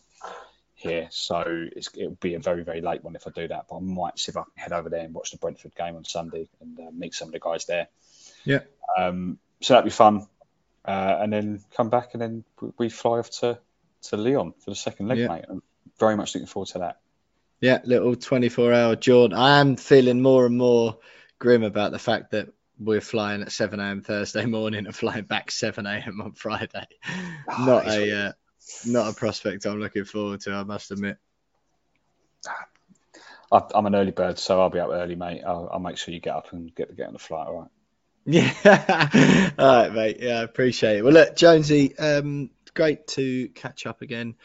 Mate, uh, great to get a podcast out. We'll be back. Uh, normal service will resume as of next week. Um, I hope this was all right. For this week, uh, we may bolt an interview on the end. So, uh, again, uh, I haven't quite decided that yet, but you may get an interview on the end of this week's show. Uh, we might be included in next week's one when we're out in Lyon. But yeah, bear with us for a couple of weeks. It's going to sound slightly different. Um, but yeah, once the Lyon game's out of the way, me and Jones will be out there for that, obviously. So we'll get you some content from there. Um, but then once we get back, it'll be normal service resumes. Decent week for West Ham. Wonderful way to bounce back from the international break with three points at home to floundering Everton. What a shame it would be if they went down. Uh, and an enormous game to look forward to on Thursday night. Lyon at home in the first leg. Josie, what are you hoping for, just quickly, before we sign off? I, I, I, obviously, it's easy to say for a win, but I, would like the idea if we won 2 0, I'd be ecstatic. Um, yeah. Because it's just such a strange dynamic, isn't it? It's, it's different to Sevilla where we're away first. It's like just go there and stay in the tyre and then bring it yeah. back home for the second yeah. leg. Where this way, it's like, well, if you if you have that mentality and then have to then rely on winning in Lyon, yeah. it's a much harder task. um, we need to win ideally. I mean, it's not it's not paramount, but like, we need to win and win comfortably. I think for the second leg, just to be a little bit nicer yeah. I think, but yeah, yeah, a one one or two nil win happy days. Uh, if you can get, yeah. if you can take a two goal cushion, regardless of the scoreline, because away goals don't count. yeah, yeah. I think we'll be happy. Yeah, yeah. I can't see it being that much of an open game. They can it. They'll be no. just wanting to stay in it. But um, yeah, I'd certainly. Yeah, what I'd give for a 2 0 victory. But look, it's, it's a huge game on Thursday. Such an exciting time uh, to be a West Ham fan. I can't wait to get down to the game at the London Stadium Thursday night, Brentford on Sunday, and then away to Lyon next week. Absolutely fizzing. Thanks for joining us, everyone. Don't forget to follow us on all the social channels at Twitter at we are underscore West Ham, Instagram we are West Ham pod. Same on YouTube. You can email us at we are West Ham pod at gmail.com if you so wish, and you can buy us a pint at buymeacoffee.com slash we are West Ham. All the money will go directly to me and Jonesy, and it just goes on beer and podcast equipment and all that sort of stuff, as we mentioned before. If you want to do that, thanks for listening. Exciting times to be a West Ham fan. Sixth in the Premier League, Europa League quarter final coming up, and a winnable one at that. Thanks for listening, everyone. West Ham are massive. Up the hammers, and we'll see you next week.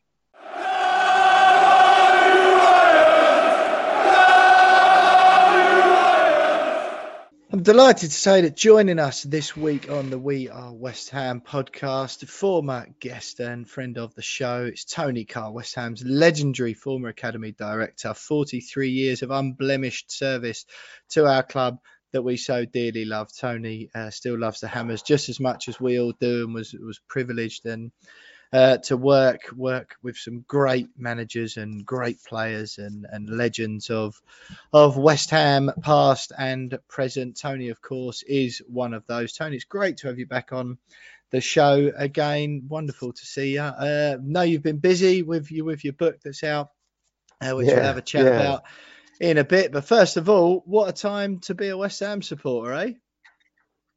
No, terrific. You know, there's a good vibe about the place, and um, I was at the Everton game yesterday, and uh, although it didn't quite hit the heights of the uh, the Sevilla game, the Seville game, but um, three points nevertheless, and keeps that march and that dream of getting in that top six. Yeah, So uh, onwards and upwards for the Hammers at the moment, with We Europe sa- beckoning. we, we were saying that earlier on on the show, me and uh, James and I, how you know we we we, we had that um, European game at, at Sevilla uh, earlier on in the season, then we came back and got that win against Aston Villa in the league. There was sort of a lot of commentators and pundits suggest, don't they, that uh, as soon as you get in the Europa League, that's like the end of any league ambitions. But David Moyes and the team really bucking that trend this season. We're give or take a point or two on track to get the same total we did last season. Plus, we've got the additional burden of the Europa League, which we're doing so well in. Yeah. You know, is it is that taking you by surprise? Or it just shows what a phenomenal achievement it is. Yeah, I think it has taken me a little bit by surprise, I must admit, um, because I didn't think our squad was great, had great depth at Hmm. the start of the season. And I thought, you know, really, you know, the Premier League is your bread and butter, uh, but it's great to have a run in these competitions. You know, any comp- cup competition, the Europa Cup is a is a new one for us, uh, basically, and uh, it has surprised me. But um, the key was, I think, the early part of the season. You know, they must have had a very good pre-season. The fitness levels must have been really high and good, and obviously the team uh, has a great togetherness. And you know, the, we, our run in the sort of group stages was unblemished by about just by one result. Yeah, You know, which was a dead rubber, wasn't it? Um, a good game, but, but we'd already qualified, so Exactly. you know we can't really count that. Hmm. So I think that set us up because we kept our league form um, quite constant and consistent. Hmm. So it's the only thing that's that's uh, concerning to us now is, you know, if if players drop out through injury, and uh, you know we were seeing that with Jarrod Bowen and he'd missed the two or three games and team done okay, but we definitely missed him. And then Antonio was missing for a couple of games, and we definitely needed to uh, miss the presence up front, which we didn't have. Yeah. Um, but Yarmolenko's coming, you know, after the tragedy that's that's you know ensuing in the Ukraine. He's come in and scored some vital, vital goals, and the crowd and everybody else has been behind him 100%. And I think that's give him a lift. It's give him something else to think about, and it's Hmm. give him a big lift. So, yeah, praise must go to the management, the staff, and you know, and, and certainly the players. They've done marvelous. Yeah, absolutely. I mean, the, that Yarmolenko stuff, what a story that was, eh? I mean, you know, the the emotion Yeah, yeah, that you could see in him. Those, those things, yeah. No, no, that's right. Yeah, just yeah, a wonderful tale. you know, we, we, you know, the Seville game, he scores the winning goal. It's just, the Mm. script was written. It's like a like a Hollywood script, really. But uh, Yeah. no, certainly, um, there's lots of positives to come out of the Hammers camp at the moment, and that um, makes a pleasant change from previous seasons. Wow, But, that's no, it. Very, very good. Nothing but praise. Yeah, Yeah. yeah, that's that's right. It's Yeah. just it's all round exciting times at the moment, and yeah, having a European quarter final, uh, certainly for people of my generation who were born in the early '90s, it's the glory years, if you like, were were well and truly sort of Yeah, you've prior to my arrival on the planet. Yeah, you've you've only read about them. yeah, exactly. Yeah, just hear all the tales from my dad, and obviously chats with the former players and people like you. We're lucky to do. Just uh, yeah. it's all hearsay. So to be leaving, sort of living through it for the first time as a, a lifelong West Ham fan of my age is is indescribable feelings, really, and, and just exciting times all round. Tony, you've uh, you mentioned it already briefly at the beginning. Um, I was you've you've got a new book out at the moment, Tony Carr, a life time in football at West Ham United. Uh, certainly, listeners to this podcast will will obviously know about you and your great work. Forty three years of unblemished service, as I've already mentioned.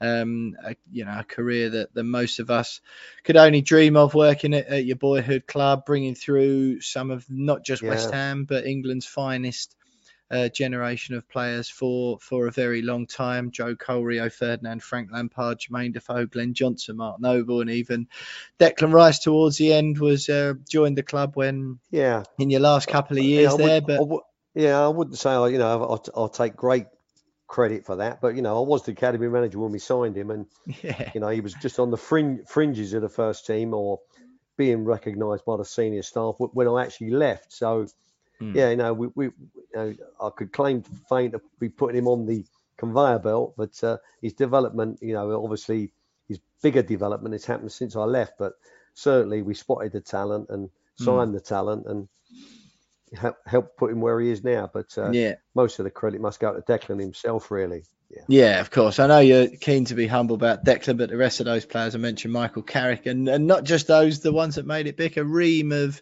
of players who perhaps didn't go on to the heights that those players did, but still went on and had sterling professional careers up and down the leagues, all thanks to yeah. uh, to you and your staff and the time you spent at the club. Um, well, we've sort of spoken over the the past few years at different stages, me and you on the podcast or for for other sort of uh, organisations or whatever. Um, what, what what was it that made you made you do the book? What would you obviously had a long decorated career yeah, and, and, you're still keeping think, busy. Yeah. What made you do it? To be honest, it wasn't something that you know I'd had in the back of my mind that I'd always write a a biog, but um, when I was working and and I was um, you know people would say to me, "Oh, you must be look back and be proud of this, and you must be proud of that." And I'd go, "Yeah, but you know, you move on. You know, it's moving on to the next one. And where's the next group of players? Where's the next player that's I can you know I can push on them and uh, exposed to first team uh, the first team manager, and hopefully he likes what he sees." So I was I was never one, and I honestly say that I was never one to look back and go, "Oh, look what I've done." It was always okay, that's done, that's great. Let's, you know, the challenge is still there because at youth level, the job is, well, at all levels of football, the job is never done. Mm. You know, because you might find a player or two and they move on and do well. And then, you know, the constant question is, where's the next one? Where's the next yeah. one? So, yeah, the, the, job is never done and, and the conveyor belt keeps moving and you want to try and load that conveyor belt with quality players. And sometimes there's gaps, you know, sometimes there's lean lean spells where you don't produce a player for two or three, four years maybe that uh, you know they weren't quite in the system or that you know they, we we didn't recruit particularly well or it was a it was a quite a barren year generally. Because we do look across the board as well that uh, you know if we're having you know we can't recognise players that that are really going to go on you think is this a general thing or is it just us? Is mm. it us? Is it was our recruitment poor two or three years ago, or you know, if we took the foot, if we took our foot off the pedal, what, what, what let's have a look round. Where, where are the best 16 and 17 year olds? Where are they? So someone said, well, there was a player at Manchester City. So, well, forget that one because, you know, we're not, gonna, we're not in that market getting players from Manchester. Mm. You know, hmm. not anymore anyway. Um, so, you know, if there was a, if there was a player that come out of Dagenham or Romford or, you know, East London and he was playing for, I don't know, say Tottenham or Chelsea or Arsenal, and you think, well, really, we should have known about them players. Why didn't we know about those mm. players? He's come from, he's come from around the corner. So we, we, I would then question the recruitment department and go, how comes we missed him? And they mm. go, oh, I didn't know, I didn't know he, he, he was there. Or Tot, Arsenal picked him up, and you know, I, I looked at him, I didn't fancy him. I thought, well, Arsenal did, and so on. So you'd have debates like that. So you'd always look at reasons why there was two or three years where there weren't a player. and um, and that was the that was one way of just keeping everybody on their toes. That the you know a scout brings a top player in, his job ain't done. That's that's fantastic. Pat on the back, well done. That's yeah, yeah, yeah. For in you know in a cruel, in, you know in a in a in, yeah in a cruel way, but in a that's, that's, that's business job, way. You know? Yeah, yeah. So laying up, yeah, in a business way, yeah. So, but you know, where's the next one? Go and find the next one. Hmm. And now, and we look back on your legacy when you're finished. And that's how I've always looked at it.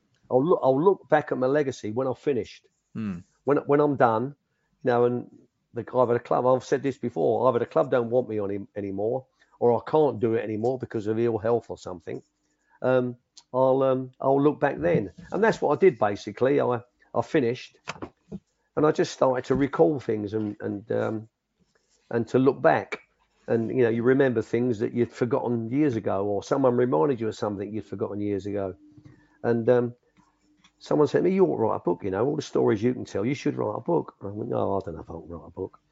Anyway, I did sit down with with the, you know, with a laptop one day and started, you know, put up a word document, plain bit of Mm. paper, and started typing away. You know, and, and all of a sudden, little ideas come, and then you leave it alone for a couple of months because you've run out of ideas, and someone else reminds you of something else, so you join you write that down, and Yeah, all of a sudden you start to get a you start to get a pattern or you start to get a plan and that's what I did and what I And now you've got a the book is 306 page to- publication out yeah, for the world my, to and read. it's all it, and it's all my own work you know every word's my own Hmm, you know I didn't I didn't have a ghostwriter or anything like that or hmm. the only words that aren't mine are the um, the players when I've interviewed them you know their words I've recorded you know with the answers to my questions Yeah, You yeah, know, of I- I've course. devised all the questions and uh, they give they give me the answers Yeah, So, yeah, um, yeah. and, some of them are quite candid that, that probably wouldn't say to maybe a reporter or,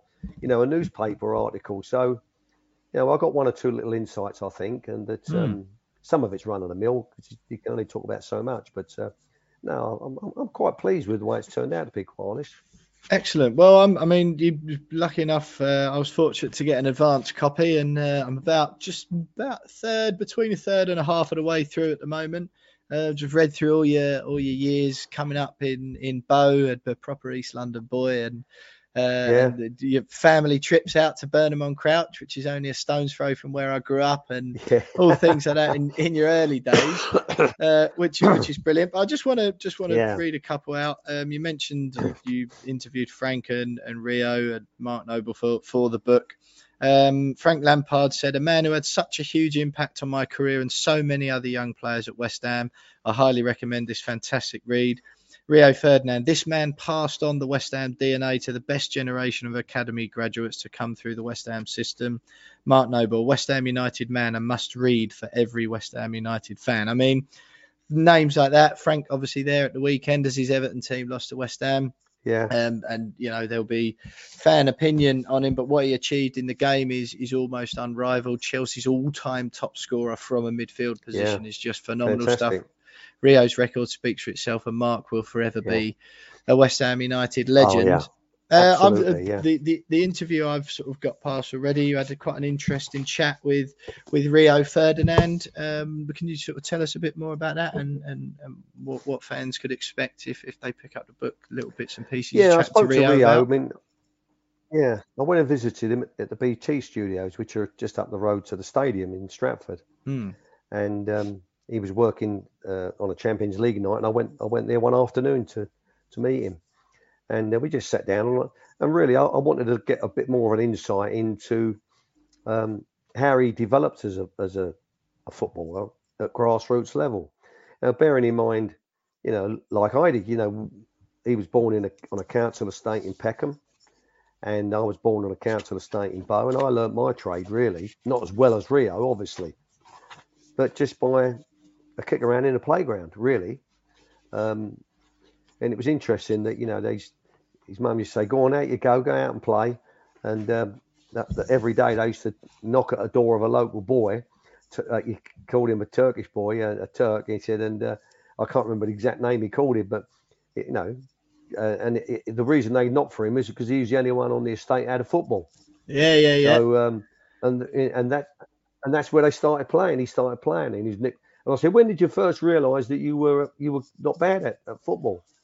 he said when I joined in with the older boys, he said I, I was as good as them. And he said, and I was like two or three years younger. He said, and I was as good as them, and that made me realise, oh, oh, I'm not bad at this, because you know you don't suddenly um, someone says, oh, you're a great player. It's a, it's, a, it's a it's a journey of discovery. Yeah, you know, yeah, the levels sure. you play, your teams you play with, or the guys you play with, and um, he then obviously learned that uh, he wasn't bad at it. And then, Mm. as you and he didn't play for a team until he was about eleven, I don't think he said. And um, his first team was a, a, a team, local team uh, in South London, and he went and played for this guy, and he did okay. He was, he, you know, he, he was one of the better players, he thought.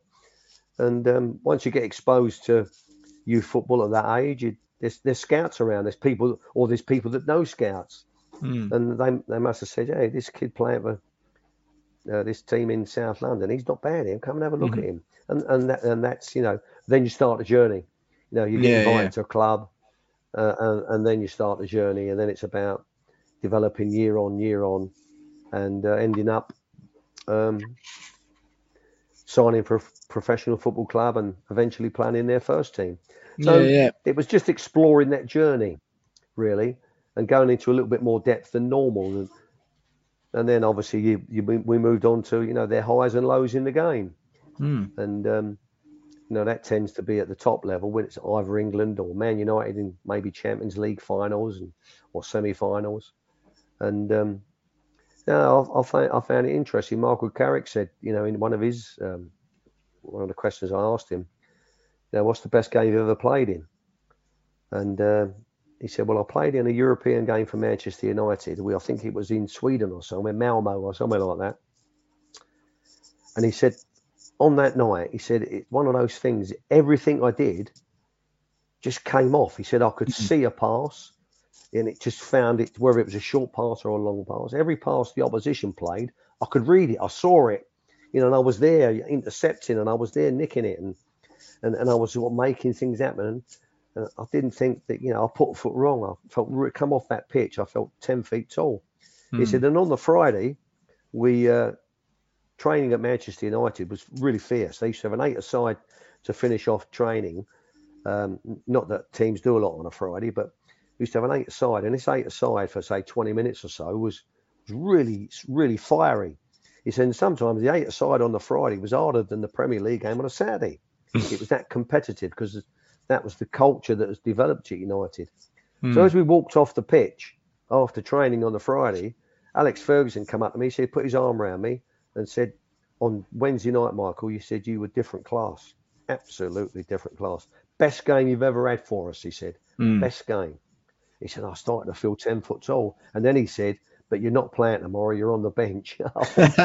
he said, I still felt 10 feet tall because Fergie had said that to me, you know Yeah, yeah, yeah. you know, and Alex Ferguson, you know, he, he, don't give out praise, you know, readily, and it's only when you really deserve it, and if he gives it to you, you know you have. So that was Yeah. like a, you know, pat on the back. You're great, but you're not playing tomorrow. yeah, yeah, yeah. Well, look, I mean, it, I thought that was good. yeah, it must be must be great for you. How does it feel, sort of, you know, you you sort of know all these guys and who turned into these big superstars. You've known them when they were kids. Another man recently, I'd like to ask you about in a minute. Um, but Jermaine Defoe's just retired after a, a decorated Yeah. career. Um, he, he- across several teams in the game as well. But just you know, when you go back and you mentioned you didn't really look back while you were while you were doing your thing during your career. Well, how did it make you feel going back and talking to all these players and just generally looking back at, at what you'd done at West Ham? What made me feel really proud, and um, I felt I'd, I'd achieved something in you know in, in, in those terms in football development and young, young player terms was that how readily these players were eager and keen to open up to me and talk to me and give me the time of day. And I just felt that was terrific respect Hmm. that they gave me the time of day even when I pestered them again to give me, can you give me a quote for the book cover because that's Mm. what the publishers asked for I thought oh don't I keep asking them to do me favors or Hmm. you know you feel as if you're imposing Yeah, of course. um, so, and then I sent you know a little message to Michael, uh, not Michael. I said to the publishers, "What?" what he said, "We we want three cross." So what three players? They went Mark Noble because he's still playing for West Ham, uh, Rio and Frank. I said, well, I'll try. You know, I can't guarantee that they'll reply or even want to, but to a man, they were fantastic. You Yeah, know, yeah. you know those quotes that are their words, not my words. I didn't No, of course. say, "Can you put your name? Can you put your name to this?" It was their words, Hmm. and uh, you know that, that made me feel really, really pride, uh, uh, proud, and um, it, and I think it just showed a respect they had for me. Although Hmm. they didn't say that in so many words, but I think it showed a respect they had for me, and I thought, well, well, okay, I must have uh, touched them in the right way in terms of, you know, I say touch them, I don't mean that literally. I mean in No, terms no, of yeah. my input to their development, you know. Hmm. So no, that, that made me feel terrifically proud. And whenever I bump into like the Jermaine Defoes of this world, or you just spoke about, you know, they're always keen to give me the time of day, always pleased to see me. And, and talking about Jermaine, what what a great finish! I mean, I, I always liken Jermaine to Tony Cottee, Hmm. you know, in terms of their, their young careers, very very similar, out and out goal scorers. They're never going to be wingers or defenders or midfield Yeah. players. They're going to be goal scorers, and um, it was a lesson, really, in some respects, to any coach, or a lesson to any coach, that um, there's a lot of coaches look for the things that players can't do. Right. And so I've got I've got to improve this. I've got to improve that because he can't do this. He ain't any good at this. He ain't any good at that. Fine, obviously you do that, and there is a program that you try to work on players' weaknesses. But one thing you must never forget is every player is is where he is because he's got a special talent Yeah. and and it's important that you you improve that special quality, that special talent. So two or three afternoons a week, I take Jermaine Defoe out for training. I said, "You coming out training this afternoon, Jermaine?" Because sometimes as he got a bit older, it was voluntarily. I Right. said, "You coming out this afternoon?" He said, "I said, well, do a bit, do a bit of finishing." Yeah, yeah, definitely. He was always there, always wanting to do it. So he's always wanting to, you know, improve his finishing, practice his finishing. You know, left foot, right foot, different angles, coming in on an angle, running through, dribbling around the keeper, coming in on angles. You know, where it's it's the the angle of the goal is tighter. Do I go in the near post or do, am I, do I go cheeky and go across the keeper and hit the far post? So, so you're making all those decisions just during practice. So never, ever, ever um, forget to work on players' super strengths and make them even better. Yeah. And, and, and that's what I always try to do with those sorts of players. And Tony and, and Jermaine were very similar. I only needed one or two touches in the box. So it was one touch to set, one, one touch to score, or even just one touch to score. Yeah. And, yeah. um, no, great, great players, both of them. And, and Jermaine was a special talent. So I know I know you've um I, I know you've spoken to those names we mentioned there, Tony, and I still I know you still spend a, a reasonable amount of time with with Mark Noble at the moment as well. You only live around the corner to him. What's it like for you to know all these guys as sort of kids or teenagers and then see them blossom into adults? Mark in particular got his own family now. It, it must Yeah. be quite a strange thing. You probably first met him when he was 10, I guess, when he came to Yeah, West Ham. yeah. How- What, what's that like to see someone develop through their life like that and go from a, a child to a to a man and Hmm. build their own life and their own career? I think the, the, one of the most important things we do as a football club, or we did as a football club through the academy, not just me, all the staff, Paul Evers, you know, people like that, and uh, uh, and other coaches, you know, uh, that were at the club at the time, um, touching and uh, and developing these players at various times during their career, was that we tried to make them good people as well, you know, Mm. rounded, grounded individuals. So we tried to make them great footballers and develop their strengths, super strengths, and but we also try to make them good people and, and be respectful for others and and, pe- and other players that may not have the talent they've got and be Mm. patient with them, like we have to be as coaches. You have to be with patient with uh, certain individuals that don't grasp what you're trying to put to you know put on or, or ask them to do. Excuse me, I'm going to cough. and um, it's important that we do that. And then when when you when you you, you move them on, you pass them on, and then they develop and they go into the first teams or they get transferred, and you see them some years later, and they're now grown men with their own families. It's great to see that they are grounded, level individuals, and, and they're good people as well- being as well as being great players. Hmm. That they're good people. And I think that's that's that's as important to me that uh, we can help them, if you like, grow up and mature, and, and use football as the uh, the means to get those messages across to people. It's how you know, it's how you behave on the pitch, off the pitch, because people are going to be you're going to be you're going to be role models. You may not want to be, but you are. Mm. And you know they're going to be looking at what you do and, and how you do things. And if you do things well, they'll copy you. If you do things badly, you know there are some that would copy you as well. So, yeah, yeah, you know, sure. it's important that you conduct conduct yourself in the right way.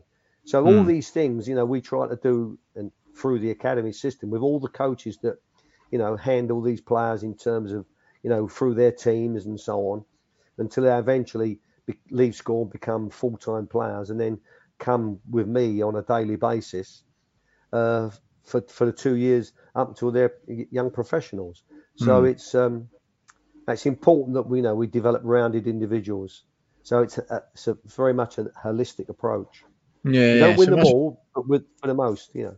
Yeah, yeah, yeah. Of course, yeah. So, as far as uh, as I said there, I'm uh, I'm just I'm about a third of the way through, and I'm just reading through your bits um, at the moment, where you know all this these these legendary, iconic West Ham names. You work with Ron Greenwood, and just read through your bit as an actual Yeah. player, which some fans might not know about. He played um, for West Ham up to sort of reserve level, and then had a bit of time at Barnet, and your career was cut Yeah. short. And you're working with Ron uh, Greenwood and John Lyall, and you know these these Yeah. iconic figures that will be remembered forever among West Ham fans. What was your what was your favourite part of, of the book to um, to write, or what bit are you most proud of uh, now that the whole the whole thing's been published? Yeah, it's um, difficult to say, really. It, it, was, it was interesting going back to uh, where I started and, you know, looking back on the, the humble beginnings. Mm. And, you know, in terms of, you know, as a, a council estate um, in Bow, you know, in, in, in effect, bomb torn East London. You know, Yeah. every street corner, every street corner when I was a kid was was a bomb site, uh, and so we grew up in that environment. And um, you know, we were poor, but we didn't know we were poor. You know, Mm. because you know we were all well fed, we had clothes, and you know, but but you know, council estate in Bow, we didn't. We mum and dad did them any, any uh, extra cash. Ended Mm. up at Birmingham on Crouch on a, in a friend's caravan for a week Yeah, once a yeah, year, and um, that's about as far as we went. So it was it was nice to reminisce that, you know, and and um, not not be, I suppose, ashamed is not the right word to use, but know, not be afraid to say, well, that's where I started. You know, that's what yeah, you of know, that's course. where my journey started. Like a lot of people uh, that uh, do, do well in all sorts of industries, and um, and it was and then to once I started on that journey, it, it, it was then a timeline of what happened and when it happened. Mm. Um, so it was nice to reminisce my schoolboy days and, and to sort of try and recall some names that I try to put in the book to sort of give them a little reminder that, you know, yeah, you were part of my development as a, as a kid yeah. and, you know, etc. And, you know, you, everybody you meet helps shape you, Yeah, you know, whether it's a teacher, whether it's a friend. And, you know, I, I, had, I had lots of those. Um, I don't suppose I was the ideal pupil in terms of academically, but I, lo- but I loved school. I enjoyed school. I never, I, I never used to, you know, I never used to take time off or bank off like Yeah, a lot of yeah, kids. I, I, I was at school every day. In fact, once one year I got a prize for 100% attendance. did you? That's how much I, yeah, that's how much I love school. And um, and then the journey began. You know, football. You you find football. So I, I enjoyed all those stages really. Uh, I enjoyed reminiscing about the '99 FA Youth Cup winning team. Yep. And the 1981 FA Youth Cup winning team, both very good teams, and uh, I enjoyed reminiscing about those. And um, every every part of it really. I, I suppose when I look back as it as a whole, am I proud of it? Yeah, I've missed things out and I've forgotten stuff, and people have Yeah. reminded me you should you should have put that in. Oh yeah, I forgot that. Yeah, Yeah, yeah, yeah, yeah. Yeah, it's it's, it's done now. And I don't think I've got enough for a volume two. Yeah, yeah, yeah. So how did you how, how did you feel then? Sort of read it back at it. Was it a sense of, of pride? Was it, or, or did, you know, just just pride, Yeah. proud of what you've done, or missing I it, think or it- how did you make you feel? well, initially I thought, is anyone going to be interested in this? Is the honest truth. Yeah, yeah. there was self doubt about that. I thought, is anyone going to be interested in all this? Yeah, yeah. You know, really, I honestly felt that, and I felt, and I said to the publishers, "Is this too self indulgent?" And they went, "Well, that's what an autobiography is about. Yeah, about exactly. you." Yeah, yeah, yeah. And that made me feel a little bit better. For. I thought, "Oh yeah, I suppose so." yeah. Yeah. But um, you know, so there was always um, that uh, self doubt that how well it, how well would it be received, and in terms of, I think the football bits, the West Ham bits, all the West Ham fans will relate to that. But Mm. who who will relate to me as an East boy in East London, growing up in the uh, late fifties and sixties in East London, you know, uh, holes in your shoes and t- tears in your jeans and so on Yeah. um, running around a running around Devon's Road and the Mile End Road with penny for a guy, and Yeah. um, all them years ago. And I thought, well, well, that's that, that they are facts, but who's going to be interested in that? So it was a little a little bit of apprehension about how it would be received. I have to say. So the jury's Yeah. out on that one. We'll we'll wait and see. Wow, I'm not sure about that. Just uh, remind us, Tony, when when's the actual uh, publication date? Well, officially the publication date is Thursday the seventh, which is this Thursday. But obviously you can you can order a, a pre-publication copy, and I do believe that uh, Foyles at Stratford have got copies now because I did a Yeah. signing there yesterday, and the Newham bookshop, bookshop have got some copies, and I signed a lot of copies to leave them there. So if anyone wanted a signed copy, they could go there. I'm sure they could get a signed copy as well. But um, so it's Foyles yeah. at Stratford and the Newham Bookshop, yeah. yeah, and, and, and hopefully in, in the, in the not too distant future, we're going to do a book signing at the Waterstones at Brentwood, Oh, which great, is you know, great. my local uh, town. And um, Yeah. I haven't got a date for that yet, so I can't publicise it. But Yeah, people, But please look out for it if you're interested. People can order online as well, Tony. Where, where Yeah, go they can order them online. Just go on uh, Amazon or Waterstones or Foyles and or Icon Books. It's published by. But if they just Yeah. put the title in, uh, Tony Yeah. Carr, a lifetime in football at West Ham United, it will come up. And yeah, I think even Amazon, even at this early stage, are already giving a discount. So it might be in bargain basement in about six months' time to get a quid.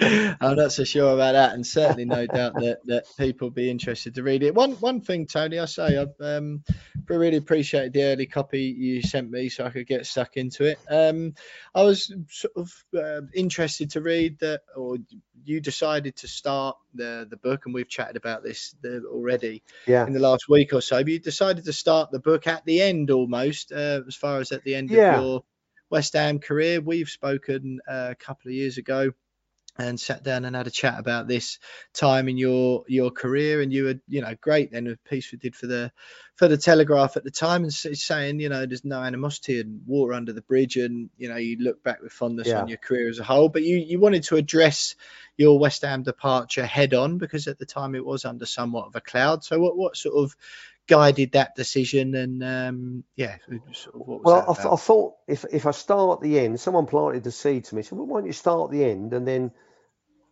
because obviously people know you're not there anymore, basically, and and then from then on you start at the beginning. So, in other words, your journey up until that point. Um, and really, I just wanted to address the the, the basic facts, um, and, and that they're outlined in the book. Know, it's water under the bridge now in terms of animosity. I've got no animosity Yeah, towards course, yeah. anybody, you know and and you know West Ham's still my football club, and, and I'm still Hmm. a, a supporter as a kid, and I'm I'm a now a supporter as an adult.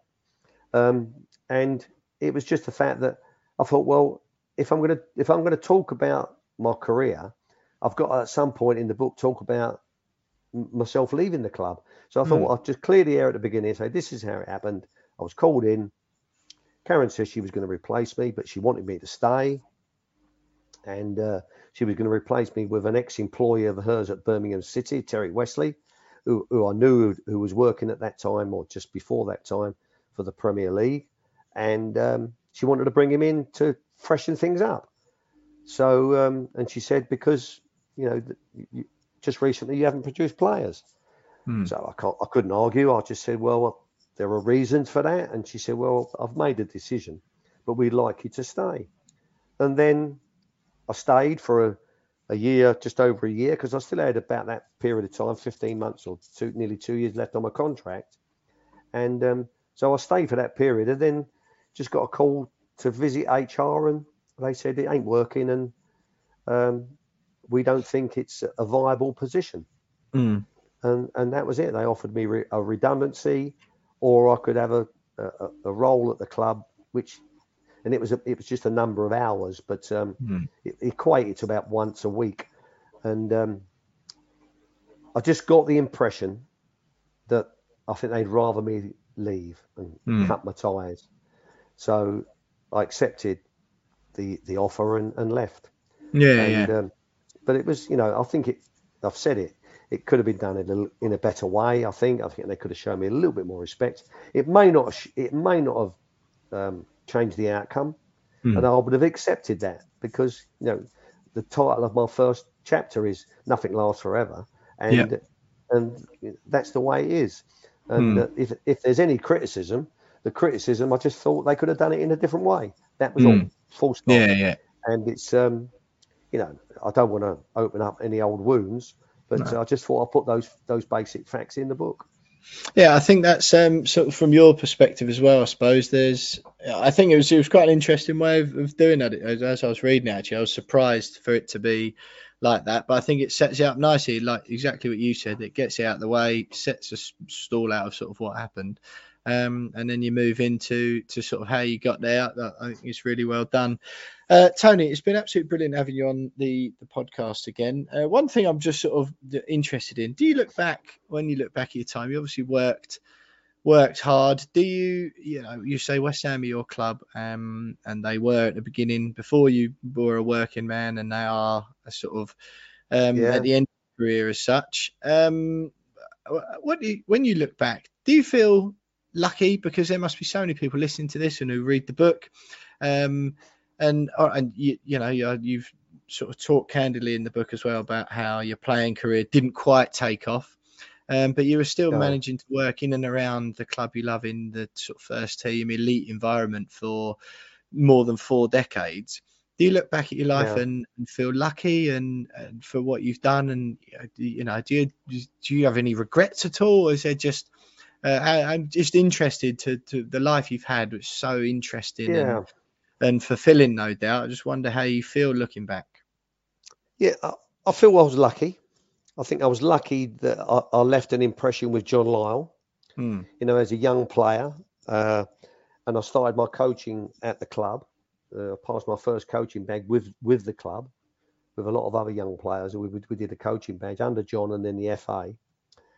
And I think John uh, must have seen something in me, and it, it, obviously it wasn't as a, uh, a first team player, but and saw that I had maybe the right attitude Hmm. to coaching. So I was lucky in that respect that that I, I had John. I didn't know it at the time. John was a mentor, and Hmm. it, before I even knew what that meant. Yeah, and yeah. Um, and he obviously guided me in my early career in terms of asking me to come back and then guiding him in and encouraging me to come and sit on the bench of the first team. Come and sit on the bench. And if you see anything out there, this is the first team game. He said, don't be afraid to say something.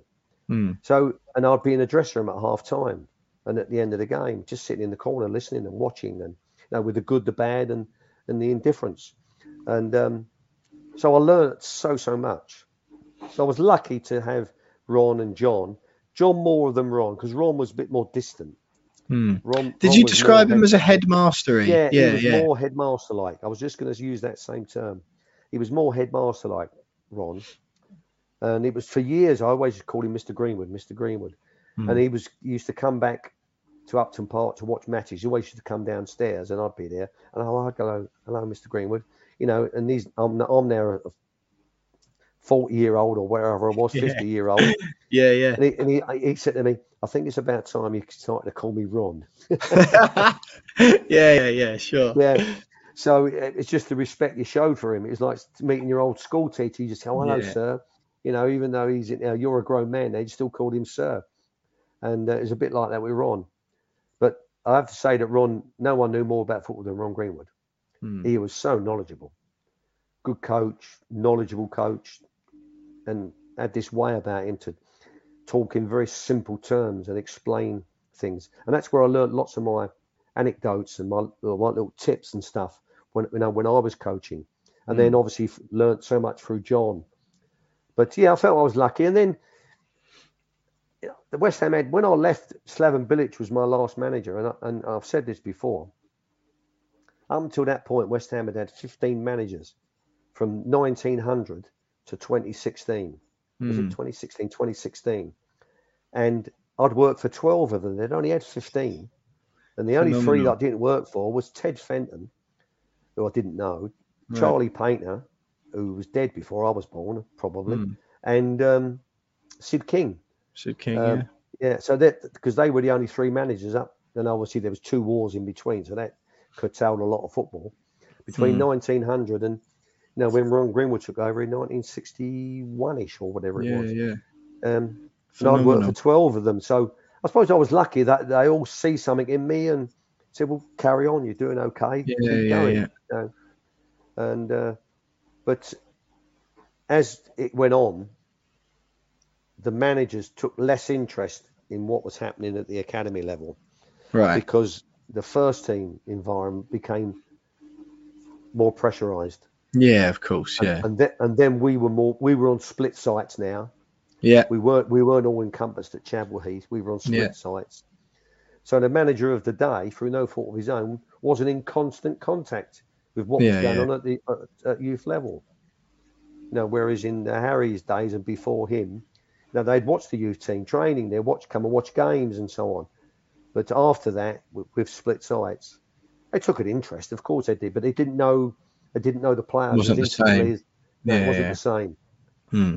Yeah, so they just said, you know, you get on with it. I've got enough on my plate. You know. Yeah, yeah, yeah, Kind of thing. sure, yeah. that, you know, If you've got anyone that's outstanding, let me know. But yeah, I've exactly. Yeah, yeah. Yeah, yeah, Yeah. of course, of course.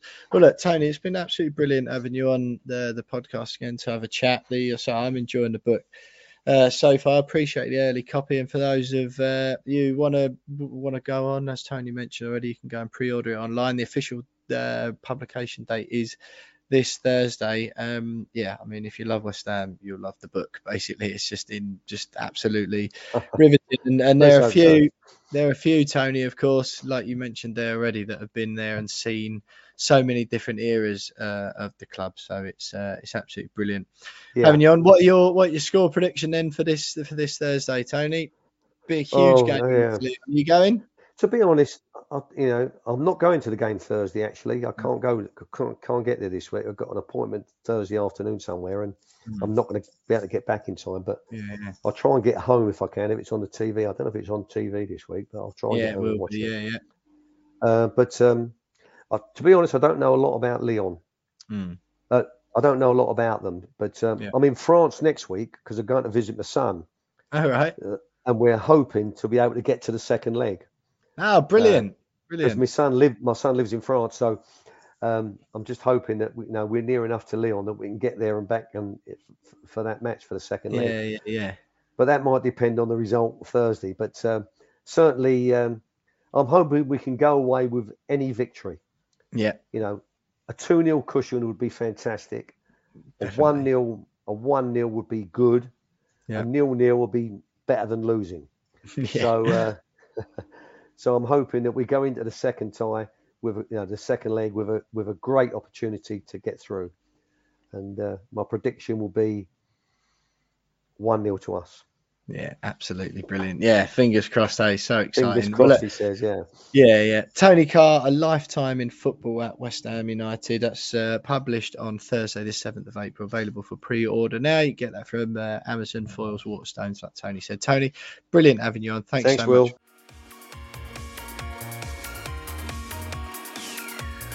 Hi, this is Tony Cottee, and you're listening to the We Are West Ham podcast.